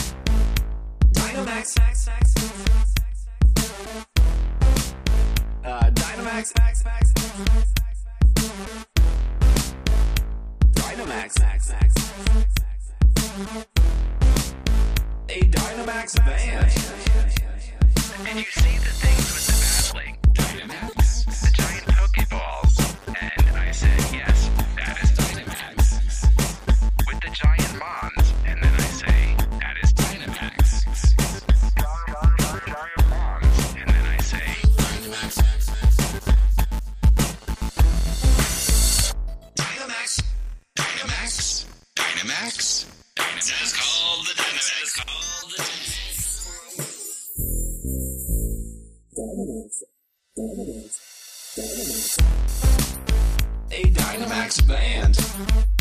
And we are back. You want that? You want that uh, Umbreon drama, don't you? I. It has been like four hours, and I have not had it yet. Okay, real quick. Pokemon Junior Division Finals. The uh, champion was uh, Pai Wu from Taiwan. Runner up was Teddy French from Great. What a name, Teddy French from Great Britain. Uh, video game Senior Finals was uh, Ko Su- uh, Sukaide from Japan. Runner up was Lewis Tan from Australia. And then the Masters Finals were uh, Naoto Mizobuchi from Japan and Hirofumi Kumura from Japan. And I want to say it was let me just uh yes, it was Hirofumi who had a a Dusk Mane Necrozma, a Tapu Lele, a Kangaskhan. You better believe that had a Megastone on it. Uh a Salamence, a Groudon. You better believe that had a red orb on it, and an Umbreon. uh, so this was pretty awesome because this was the first time. Uh, well, no one expected Umbreon, and people were very excited for the Umbreon. Unfortunately, uh, he was the runner-up here, but the Umbreon was pretty much a replacement for uh. Uh, so they it was a relaxed nature with foul play, helping hand, moonlight, and snarl. The ability inner focus, and was holding a Sitrus Berry. So uh, the rules were you were not allowed to have more than two boxed legends on in your in your team. So Groudon being one of the boxed legends, and then Necrozma, or in this case Duskmane Necrozma, being the other legend. Um, Tapu Lele doesn't appear on a box, uh, so you're safe there. Uh, e- does though, so pretty much this was like budget Yveltal, but did very, very well in what it needed to do, which was survive a couple hits, uh, be able to moonlight, be able to help ha- helping hand, snarl, foul play. So the drama was there's now a new official rule that they decided to put on paper, which was you are no longer allowed to bring signs into the world competition to hold up signs to root for your favorite person what because was people, this a problem? people had Umbreon signs because they were so excited about the Umbreon. I guess the problem could be you could write things on the sign and hold it up Oh, uh, because the the competitors can't hear the audience because of the headphones, but I suppose they could look out into the audience. So instead, what people did is they went to the Pokemon Center and they bought the Umbreon plushes. There were so many Eeveelution plushes and pillows and etc. at the Pokemon Center. And then they just held up those plushes instead when Umbreon came on screen. People really wanted this to be like the Pachirisu of yeah. of this year, and it probably would have been cool if it won it all. But second place, I, still, second place is real good. yeah, Oh heck yeah! And the World I mean, I didn't get I didn't get second place in nothing. uh, no Incineroar on that team.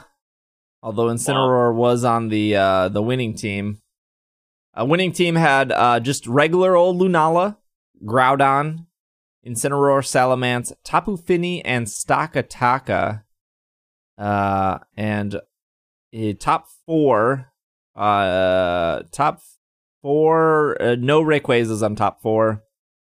Uh, Ray- Rayquaza did appear in um, top eight, but only twice. So uh, Rayquaza was pretty dominant leading up to this tournament, but uh, I guess the meta slightly changed. Two, uh, two out of the eight teams had uh, Mega Rayquaza, for whatever that is worth. Okay, last thing about Worlds. Oh, we probably didn't. Probably should disclose. Uh, we paid for our own tickets, so Oh, there yeah. was there was no. Uh, we're not saying good things because Pokemon Company paid us to be there. We everything was my flight, my hotel, all paid by me, My own home, my mortgage. Yes. all paid Paid- by Will. well, not Paid for by me. long. um, uh, at one point, so after the announcement and stuff on the first day we're there, we're we're like hanging out near the front of the convention because there's tables and there's a cafe over there, and we're sitting there, and uh, some guy comes up and he has this sheet of paper, just regular old sheet of paper, and there's a list of things on him. There's like 13 things. Uh, and he was like, "Is anyone uh play Pokemon Go?" And we were all like, "Yeah." And he was like, "I need." uh He's like, "Does anyone have a trainer name that starts with the letter D?" And we were like, "No." And he's like, "Um, you probably heard about this. I'm doing this Pokemon Go scavenger hunt. I'm looking for people with the letter D." Um, and then he was like, "Is anyone on Mystic? Does any can anyone trade me just a Pokemon?" And I think somebody in our group traded. And then maybe, you know, three, four minutes later, somebody else comes over. Again, we didn't know this guy or anything. He was nice though. Somebody else comes over and goes, Hey, does anyone in this group have a letter D in their name? And we're like, No, no. He's like, "Oh, I'm doing the scavenger hunt. And I was like, What is a scavenger hunt? And he was like, Oh, yeah, it was just, you know, around the corner. You just pay $5 and you got to do this checklist. And when you're done, you get swag. And I was like, What scam is this? I know. that sounds real scammy. Doesn't it? Okay, so uh, okay, so just to lay out more. This is more scammy than your your Japan trip. So, so it's literally like printed from just like an HP printer, and it's just like made in in word processor. It's just like Times New Roman, thirteen things with like the auto numbering. And so, like to preference this, they have like they give you when you get you you get this nice badge, you get this little adventure guide, like little Indiana Jones, where you go to stations and collect stamps. When you go to the Pokemon Center and you buy something, you get this like cleaning cloth, and they give you this nice little, you know, front and back printed sheet about being at Worlds. Like everything there was really high quality, and then you just see people walking around with this eight and a half by eleven sheet of printer paper with Times New Roman font doing the scavenger hunt that they said they paid five dollars for. I'm like, ah, I'm not participating in your scam. And it, it's it's pretty easy thing. It's like you know, catch 25 Pokemon. Do one of them was get a lucky trade with somebody. Uh, add five new friends. Find somebody with a D. Catch a Relicanth. Catch an Aerodactyl, and then you're supposed to screenshot everything. And so we're we're about to we're about to leave the area after these two guys talk to us, and then a third person comes over and was like, "Hey, anyone in this group got a letter D?" I was like, "I'm out. I'm I'm not helping your scavenger hunt. I'm out of here. I got better things to do to help you with your scam." Uh, turns out the next day when. I actually decided to go back in the hall, there's a whole booth dedicated to the scavenger hunt in the hall. It's like pushed in Yup. like the front. You have to like enter the hall and turn like hard left, and it's always all the way in the corner. And there's this huge line, and you got in line and you paid five dollars, and they handed you this printer paper. And I guess when you were done, you either got like a shirt or like a water bottle. And I was like, So- I kind of feel bad now that I like told these like it legit seemed like a scam. And the thing is, it's like for anybody who hasn't gone to like a major Pokemon event, there's always like these little groups that are completely unrelated to Pokemon in any way. And they're like, we're going to do our own little side event. And oh, yeah, just uh, we'll make it like there's a great prize, but you know, you give us $5 and you can do our side event. And that's what it seemed like. You know, it's just like, oh, the the DC area Pokemaniacs, we're gonna do a Pokemon Go scavenger hunt as part of Worlds, and then it's like they're sneaking around. even at like Pokemon Go Fest, there were because it was in an open area in a park, you'd have people that would like roll in their shopping carts full of knockoff Chinese Pokemon merch and they would just like sit on the edge of the park for Pokemon Go Fest and like try to sell you their 1999 knockoff Pikachu plush for 20 Oh, bucks. e- even better at Worlds, the designated trading area, and then up against the wall, there's all these people with these huge binders, and they're like, "Yeah, we can trade. Uh, just put twenty five dollars in this thing and hand it over to me, and you can have the card. Some trade, friend." Whew, uh, it, it, it did it did though overall though worlds did feel it felt like they're trying they already have the competitive people there especially obviously if you got your your invite um but I it, it definitely this year felt that like they were trying to have other things for people who like parents or or or siblings that you know are going because a family member is competing or friends. The Pokemon Go thing completely helps with that to be like, okay, uh, Pokemon Go is here.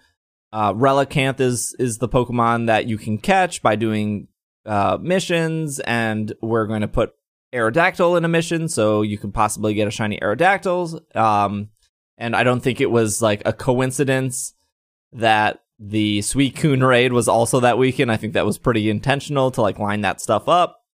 Um, so that's like a big part. You know, last year they had the Let's Go Pikachu, Let's Go Eevee demo. This year they had Sword and Shield. They also then added the Pokemon Masters demo. They've always had like the side events for the TCG. I think last year is when they rolled out like um, the retro corner where they had Pokemon Stadium and Stadium 2 and Snap. And it seemed like they brought more Nintendo 64s this year. They had photo opportunities. I mean, you could get pictures with Pikachu. They had still Pokken in there for whatever people are still playing that, I guess. They, it, it, it, and then the scavenger hunt also adds to that Pokemon Go stuff. So it, they are, and they have photo, they had photo ops with Scorbunny and, and Grookey and Sobble.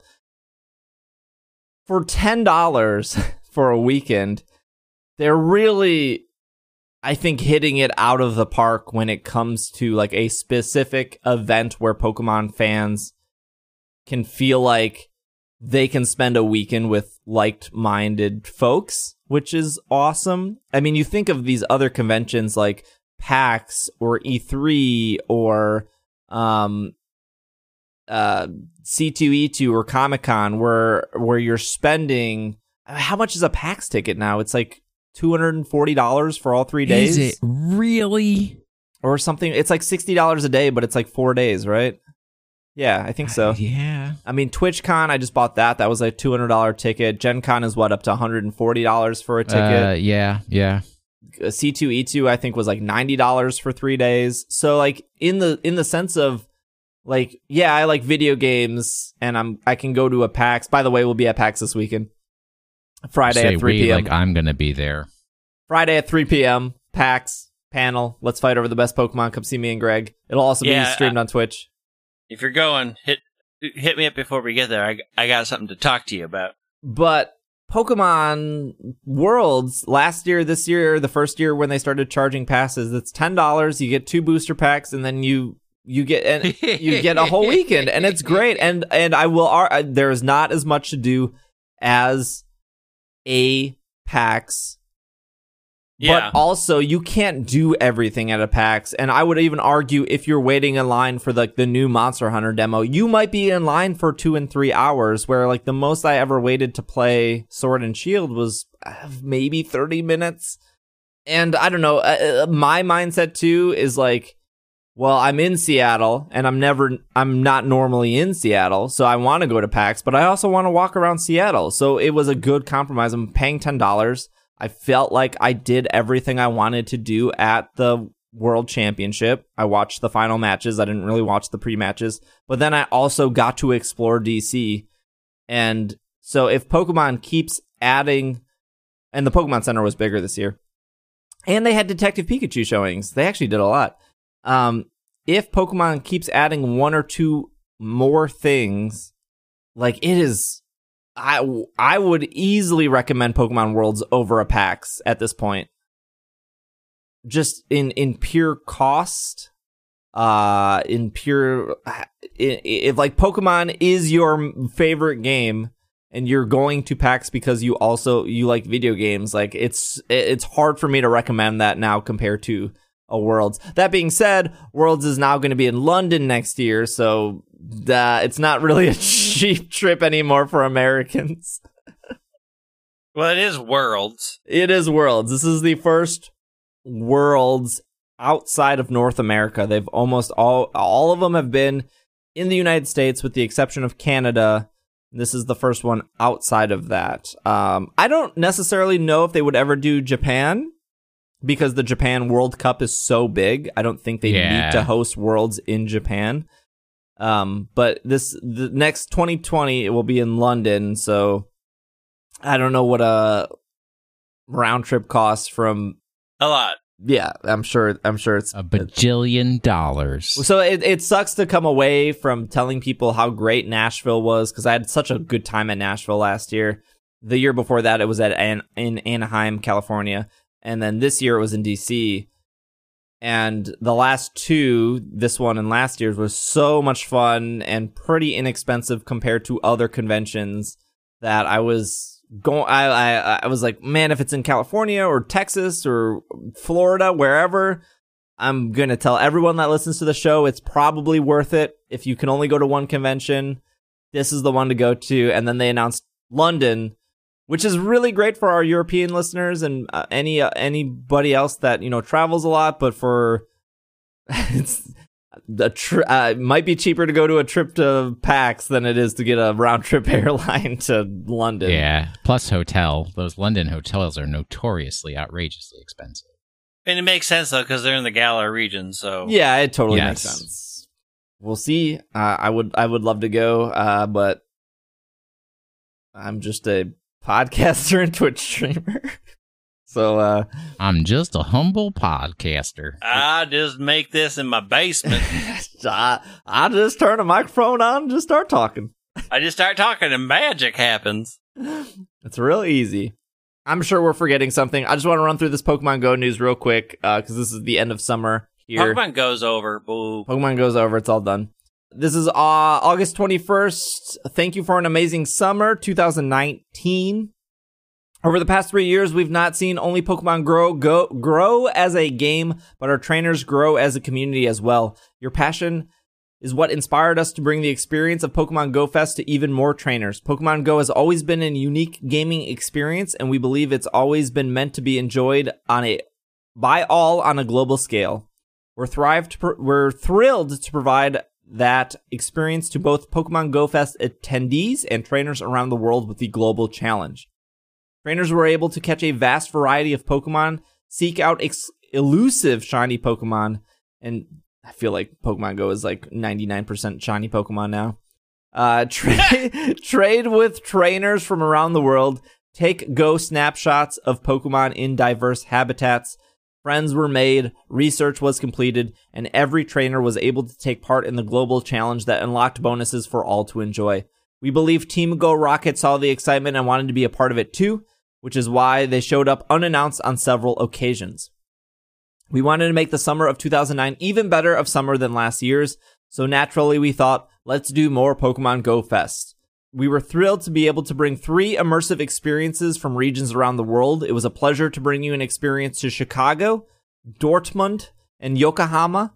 We'd like to especially thank our partners, the three destination cities who welcomed us, and everyone who was part in making this Herculean eff- Herculean effort. Po- pos- uh, man, I have not heard somebody use that verb. Uh, Adjective it's an adjective. adjective to describe something.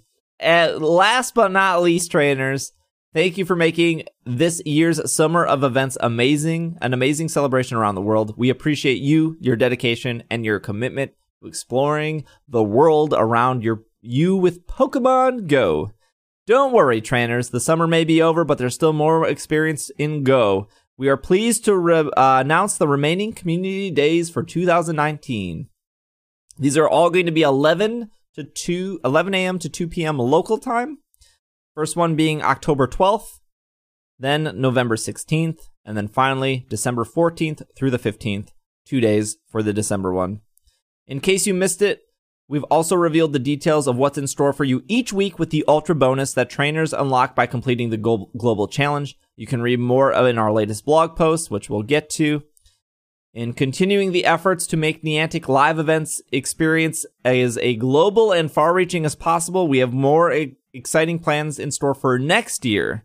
Don't forget, Niantic Live 2020 is still ongoing. Think your city has the perfect park to host for a Niantic real world event? Nominate your city by using the hashtag Niantic Live 2020 on Twitter and Instagram, and be sure to involve your city and tourism board to bring, bring Niantic Live to your city. Now, keep in mind, Niantic has more than one game. they have Ingress, Pokemon Go, and Harry Potter Wizards Unite. They have done or are doing a Harry Potter Wizards Unite in in Indianapolis if they have not already done it. I want to say maybe it's this weekend though. Um anyways, from community days to Pokemon originally discovered in the Unova region, arriving in Pokemon Go, there's plenty to look forward to for the rest of the year. We hope you enjoy the summer of events and can't wait to meet you next summer. Happy exploring. So we're nominating uh, Gold Medal Park, right? Absolutely. There, you, I think. Well, it's a actually, we would, we would nominate Theo Wirth Park because it's much bigger. Okay, that one. So they announced two new safari zones, uh, one in Montreal. Again, Quebec. The there there the when you if, if you do decide to nominate your city or you do think your city is good, it doesn't necessarily mean a go fest. It could be in a safari zone, but I think that's good enough. I mean, they're just all these events are pretty much like glorified uh community days. Um not that that's bad, it's just, you know, don't feel like you're missing a lot if you aren't able to go to one of these. Um, but from September 20th through September 22nd is the Quebec one. And then they just announced another new one in Taipei, another safari zone. And just if you care about regionals, it looks like the Quebec one will have Tropius, uh, which is normally in Africa. And looks like this one in Taipei will have Heracross, which is normally in Brazil. Um, but the Taipei one will be in the new Taipei Metropolitan Park from October 3rd through the 6th. Uh, trainers will be able to find Scyther, Combee, and many water bug type bug and grass Pokemon from 10 a.m. to 5 p.m. in the park, as well as more than 60, 60 tourist attractions across New Taipei City. No tickets are necessary for this event in Taipei. Um, so as long as you're there, you're more than welcome to participate and join in. The Canada one is ticketed, so you do have to uh, apply for that. And then finally, the Ultra bonus has been a lot unlocked, so we're going to go through that real quick. Week one, which will start on September 2nd, is called Johto Journey. Trainers will have a chance to enjoy working on their Johto decks while exploring and raiding. Put your walking shoes on, as Pokemon never seen in eggs it, before in eggs will hatch during that time. Spoiler: those Pokemon have never been seen in eggs ever because unknown doesn't can't they can't breed. But they're gonna be. This is just a breakdown Look, of everything that's right. If you're extraordinarily lucky, you may be able to hatch unknown forms U, L, T, R, and A from 10k eggs. If if you don't get the reference, it spells ultra. Raikou, Entei, and Suicune will return to raids along with other Johto Pokemon. And if you're lucky, you may encounter a shiny Sentret and a shiny Gligar. Again, this is from September 2nd through September 9th. Your incubators will be twice as effective. What I would recommend is uh, try not to hatch any eggs this week. Try to only keep 2k eggs, then hatch them very quickly, then get your 10k eggs, then put them into incubators. Ideally, if you're trying to get these letters, uh, week two of the global challenge, Pokemon across the globe will join in in celebration with special uh with a special appearance by a mythical Pokemon to be a challenge in raids. That's September 9th um, until September 16th. Regional Pokemon such as Farfetch, Kangaskhan, Mr. Mime, and Tauros will hatch from 7k eggs. This is the second time they've done this. Of course, because it's the second time, Classic Niantic will turn these shiny. Uh, they will remain available in eggs until the end of week three, September 23rd. Deoxys will make their appearance outside of EX raids, and that is the DNA Pokemon, which means that Um, Darkrai maybe is next. for EX Darkrai. raids. Uh, they could do Regigigas. Uh, I guess that's not a mythical, but it is uh, Daddy Reggie. Uh, but uh, maybe I'm assuming maybe Darkrai is next, especially with uh October, end of September, early October. Maybe Darkrai. Uh, incubators will also be twice as effective this week. Uh, and then week number three is Unova. Unfortunately, they're doing a slow rollout again, which is frustrating, but whatever. Your research paid off. Professor Willow has informed us that Pokemon originally discovered in the Unova region will be appearing in Pokemon Go from September 16th through September 23rd. Mewtwo, with the special move Psystrike, will be a challenge. Will you will be able to challenge in raids if you're lucky. You will be able to encounter a shiny Mewtwo. Need a good team to take on Mewtwo. Oh, we'll skip that. The gear Pokemon Klink, originally discovered in the Unova region, will also appear in raids, uh, just like they did with Shinx. Klink will be shiny. You will also be able to I'm encounter shiny Patrat and shiny Lillipup. Um, I'm assuming the wild. I ca- whatever. It's fine. I said my piece. I think releasing three starters, one in a raid, and then Patrat and Lillipup is not that exciting for me Yeah, to go out that. and explore. Um, the Lily really cute. yeah, that's fine. You just pin app it, catch like however many, whatever, six times 20, 18. What you're just say? Are you, is this a numbers radio station now? Where You just call out numbers 72, 56. Well, what? 145. But Patrat is probably what, 25, 50 candy? If they're only spawning, like you're going to be able to evolve these in a day. See, these this is the problem. You think about this stuff way too hard. It Well- just sucks the fun out. Of you know of what would be fun? entire Actually going out and seeing a bunch of new Pokemon, not like six. Well, because you're a game gobbler. Just take your time and relax, and those six new Pokemon could take you a month. That's what I want to be doing. One Patrat a day keeps Look, the. what, what what do you got to do with your life? Catch shiny things? Catch Yeah. alternate colored Pokemon? You got to chill, dude. Jirachi has been awoken. We're excited to announce Jirachi is now available for all trainers and special research. Um, The Wishbringer? After a thousand year slumber, yeah, it's the Wishmaker. Wishbringer. Wishbringer, Wishmaker, wi- uh, w- w- w- Wishmaker. Can we go back to the unknown real quick? Yeah. It's fine. Cool. They're in eggs. Unknown can't breed. That's a little weird. That's fine though. oh though. my 'cause god! Whatever. One, there was no unknowns at Worlds.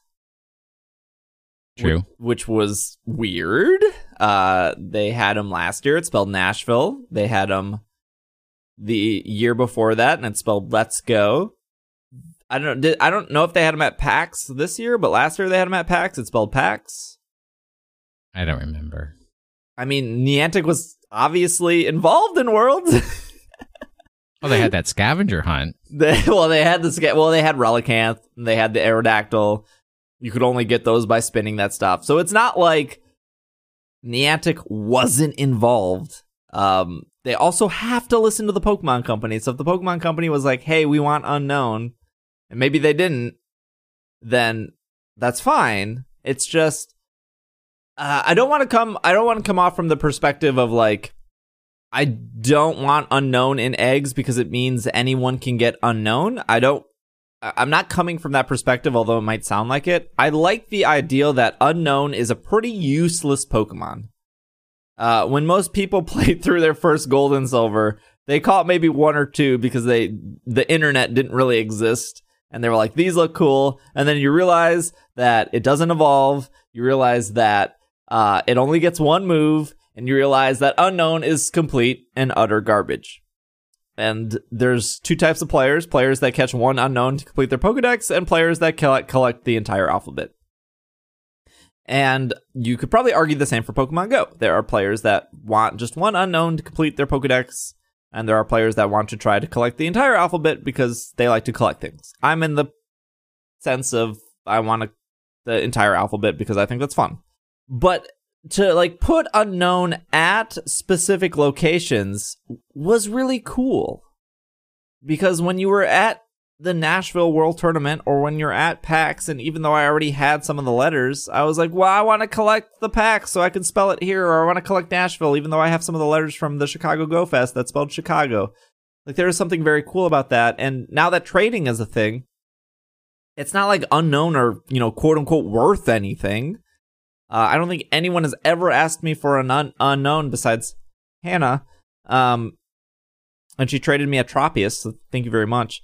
But like most people want shinies or they want regionals, and and that's fine. I'm sure there are some people that want specific letters because they're missing letters. But to put them in eggs just kind of seems like I guess the the uh, this is an event, but it also so like I I understand like PAX is an event and you can get PAX. Pokemon Worlds in Nashville is an event and you get Nashville's. I guess this is an event because you completed the Ultra bonus and you can get Ultra. But to put them in 10k eggs is ugh, and, and give you like a week to be like, well, you might get the U, you might get the like. I'm gonna hatch like 17 A's and never the other letters. Like it's it, it it's kind of frustrating from that perspective of like, it just seems very money grabby and I hate when the antic events come out. I, I totally get it; they they're designed to make money, but I don't feel like this is a good reward.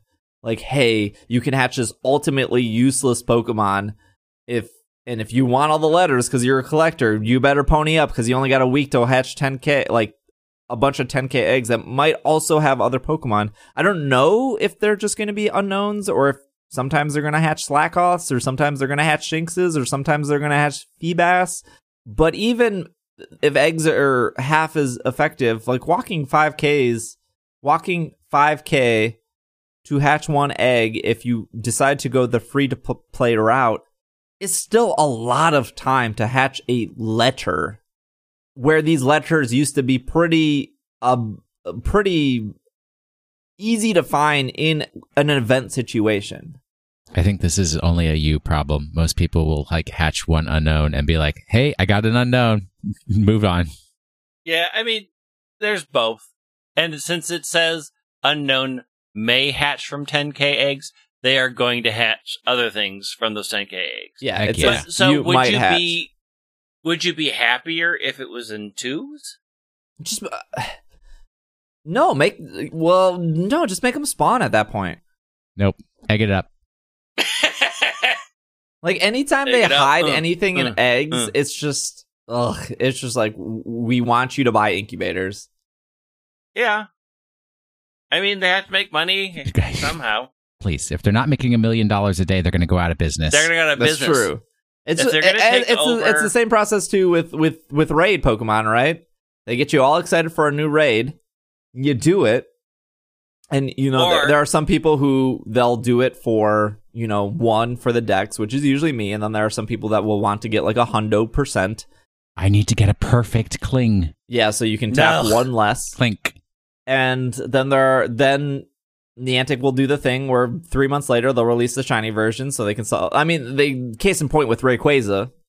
I mean, it's all going to end up in special research, and you still only get five Latias in a row. So, what Yeah, are you that's gonna true. Are we thinking that we're done with Farfetch, Kangaskhan, Mr. Mime, and Tauros as regional Pokemon? Do you think after Yes. this they just they're just everywhere Yes. now? Start now. I they're gonna just be done. in eggs. I think they're going to. That's they'll just be in eggs. They're not going to spawn. You know, How could Kangaskhan hatch from an egg? Look, it, It did makes no before. it can do it again. None of this makes sense. no, None it's of true. this makes sense. I mean, a, a clam it evolves. hatches with a child. Clam evolves into a fish with a bra. I mean, you get rid of uh, Robus? you you get rid of Tauros, you put Bouffalant, right? You get rid of Mr. Yeah. Mime, you give him what Audino. You get rid of Kangaskhan, you give him a Mulga. You get rid of Farfetch, and you give it. I don't. I don't even know. Oh, Shellos pink. Uh, if if the pro- what, if, the, if Joltik is region locked, I am going to be a very angry person. No, they usually. Well, besides, I guess Shellos. Oh, they have that. They have to do something about Darmanitan too. Oh, we have Maractus. Maractus actually Mar- might oh. be Australia. They got cactuses down there, don't they? what do you mean they had to do something about Darmanitan? Well, it's two forms, so they're probably going to do the Shedinja thing where Darmanitan will be ex- part of field research because Wait, do, do you mean that psychic thing that happens when its Zen health mode, gets too yeah. low? Zen oh mode. heck no! They're just gonna forget about that. That's not gonna be nothing in Pokemon Go. Trust. I will put no, my there's going to be on. catchable Zen modes, just like there's catchable closed Cherubi or Sig- Cherrims. Sigilyph. Uh, you know Zorua and Zoroark are going to be real weird. They're going to be treated like 10Ks easily. Um, because it's Zorua and Zoroark and they got to push them to the moon. Zoroark, Zoroark is going to be a photo bomb where it's going to be where you think you've been photobombed by Smeargle, and when you catch it, it transforms. yeah, something like that. Uh, Emolga, uh, uh they, Or like uh, they better, they better respect Deerling. Give me Winter Deerling. Take Winter Nope. Deerling away. Give me Spring Nope. Deerling. Not gonna happen. Seasons don't exist anymore. Yeah, real world seasons are a myth. Uh, Emolga. Uh, they got to do something about Karrablast, Cavalier and the other one, uh, Accelgor and Shelmet. I don't. Uh, will they actually give us trade evolutions for once? Who knows? Probably not. Alola is a garbage Pokemon. It'll probably only exist in Hawaii or something like that. you know that like a Scavalier's going to require the metal coat. no, there's the Unova Stone was found in the code. Oh, ah, boo! That's so no, boring. that's Give me fine. my no, because then you Give me need my shiny. interesting You need items. shiny stone for Minccino. You need uh leaf, water, and grass stones for the Garbo monkeys. oh, Yeah, Uh, give me all my stones. No, I don't want any stones. Give me the I want all the no stones. stones. Give me more Give stones. me Unova I Stone. want, That's fine. I want storm stones. I want. Stunfisk will probably Rock be Japan only. Why? I don't know. they like fish over there. Uh, Cryogonal, when are we going to get Basculin? Bouffalant. Uh, ooh, Basculin. Basculin, EC Basculin, West Sea Basculin. Yeah. Yeah, okay. Well, there's plenty of Pokemon that don't evolve. All right, there's your Pokemon Go stuff. That's it. That's our episode. Uh, nope, gotta do Pokemon of the week. I well, will I get it was done in three transitioning minutes. to it. You said that's it. That's it. See, now that's that's, too it for news. Pokemon of the week time. All right, this is going to go real fast. Last week's Pokemon, or I mean, the last two weeks, since it was one Pokemon, it's two feet, it's 20 feet. It's nine kilograms, it's 490 kilograms. Uh, it uh, is the same type as Dawn Wings Necrozma. It's the same type as Inkay and Malamar. Uh, its signature move is Hyperspace Hole. Its signature move is Hyperspace Fury. Who's that Pokemon? It's Cosmog. Wow. It's Oh, come. You're not even trying. Fine, it's Hoopa. Do you have a trivia about Hoopa? yeah, it's bad. All right.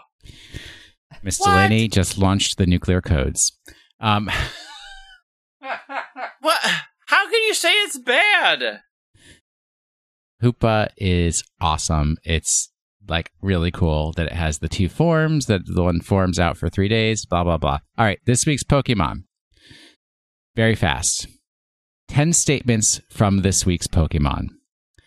I am like gorgeous, but I am not Gourgeist. There was a time when I lived within a shell. I no longer do, although I have kept my shell with me. I could have been someone else, but I was holding a deep sea scale. My Japanese name translates to cherry blossom of the depths. I first appeared in Hoenn. The water is my home. I am similar to a vampire. I receive sustenance from the bodily fluids of my prey. It is said that my most vivid appearance is in Alola. Honestly, I do not believe anyone noticed. In Omega Alpha Adventure 4, my brother assisted Amber in several battles. My Pokedex number is the square of 19.1833260932508876. While Will would not eat the real world equivalent of my pre evolution raw, as many people do, he will eat them fried. And you will? yeah. A Okay. bonus clue this week's Pokemon has been referenced at least once previously in this week's episode. At least once. there you go. Take us out, Steve. Uh, some trivia here real quick about Hoopa.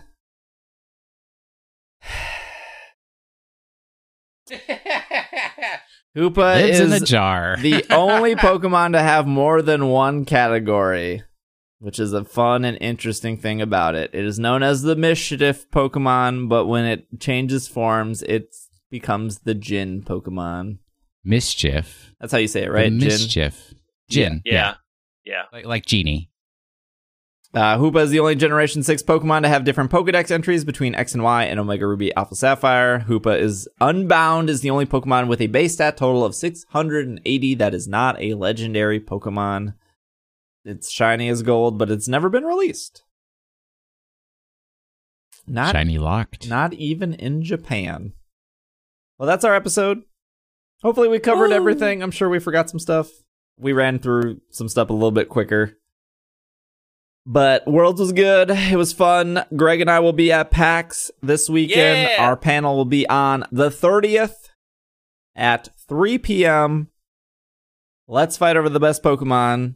If you're going to PAX, it'll say what the. I actually don't know off the top of my head what theater it is. It will be streamed, from my understanding, unless they change something, because who knows? You can't control the machine that is PAX. It should be streamed on Twitch on one of the PAX channels. I'm not sure yet. I think I'll know until that morning which channel it will be streamed on. I will post that in Slack and Discord and on Twitter. Um, for those that want to watch that live, it, it's an hour panel from three to four.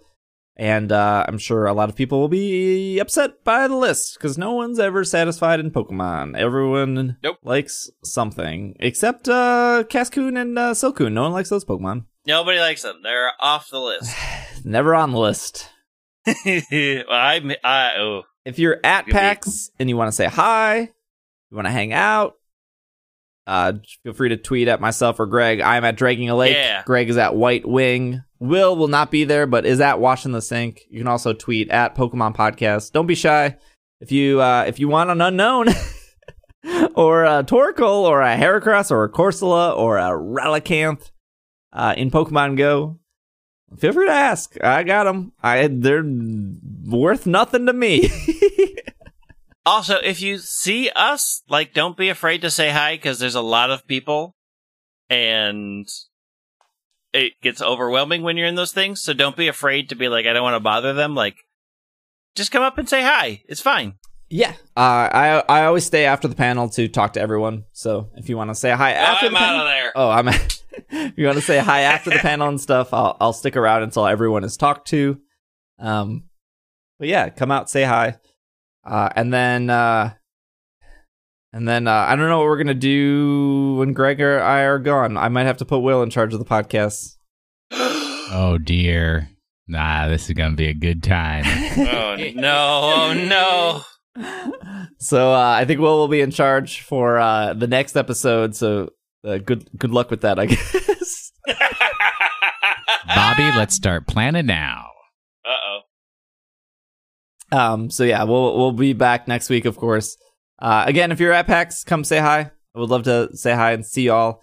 Um, but yeah, uh, this has been another episode. Oh, sorry. Uh, if you haven't already, please uh, leave us a review on Apple Podcasts. Uh, Apple Podcasts and um, has like changed their app, so uh, there's new categories now. So instead of like games and hobbies, the category is called leisure. Uh, so Apple's changing some stuff with podcasts for good. These are good changes, actually. It's very great that Apple, um, which is the dominant podcast player for a lot of people. I think 65% of our audience uses either Apple Podcasts or iTunes. They are classified as different things. Um, uh, if you haven't, please leave us a review. But that's been that's been great. It, we're we also have a subreddit that I forgot to uh, mention last week. We're almost at 900 people on our subreddit. So reddit.com slash r slash super effective.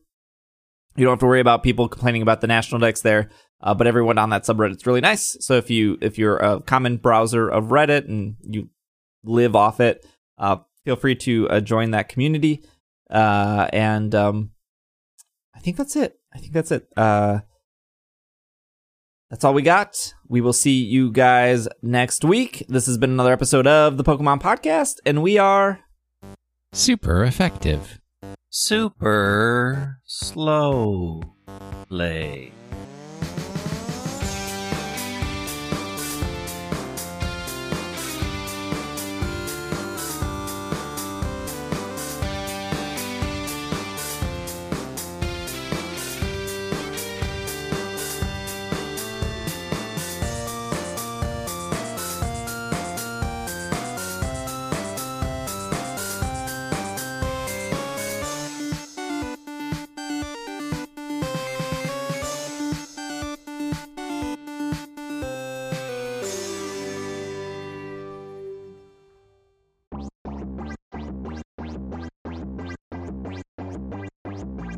Like every podcast on the internet, we are funded by Patreon. This is a shout out to all the supporters at the producer tier on Patreon. A huge thank you to Alex, Anthony, Catherine, Matthew, Jeffrey, Kevin, and Cygnus.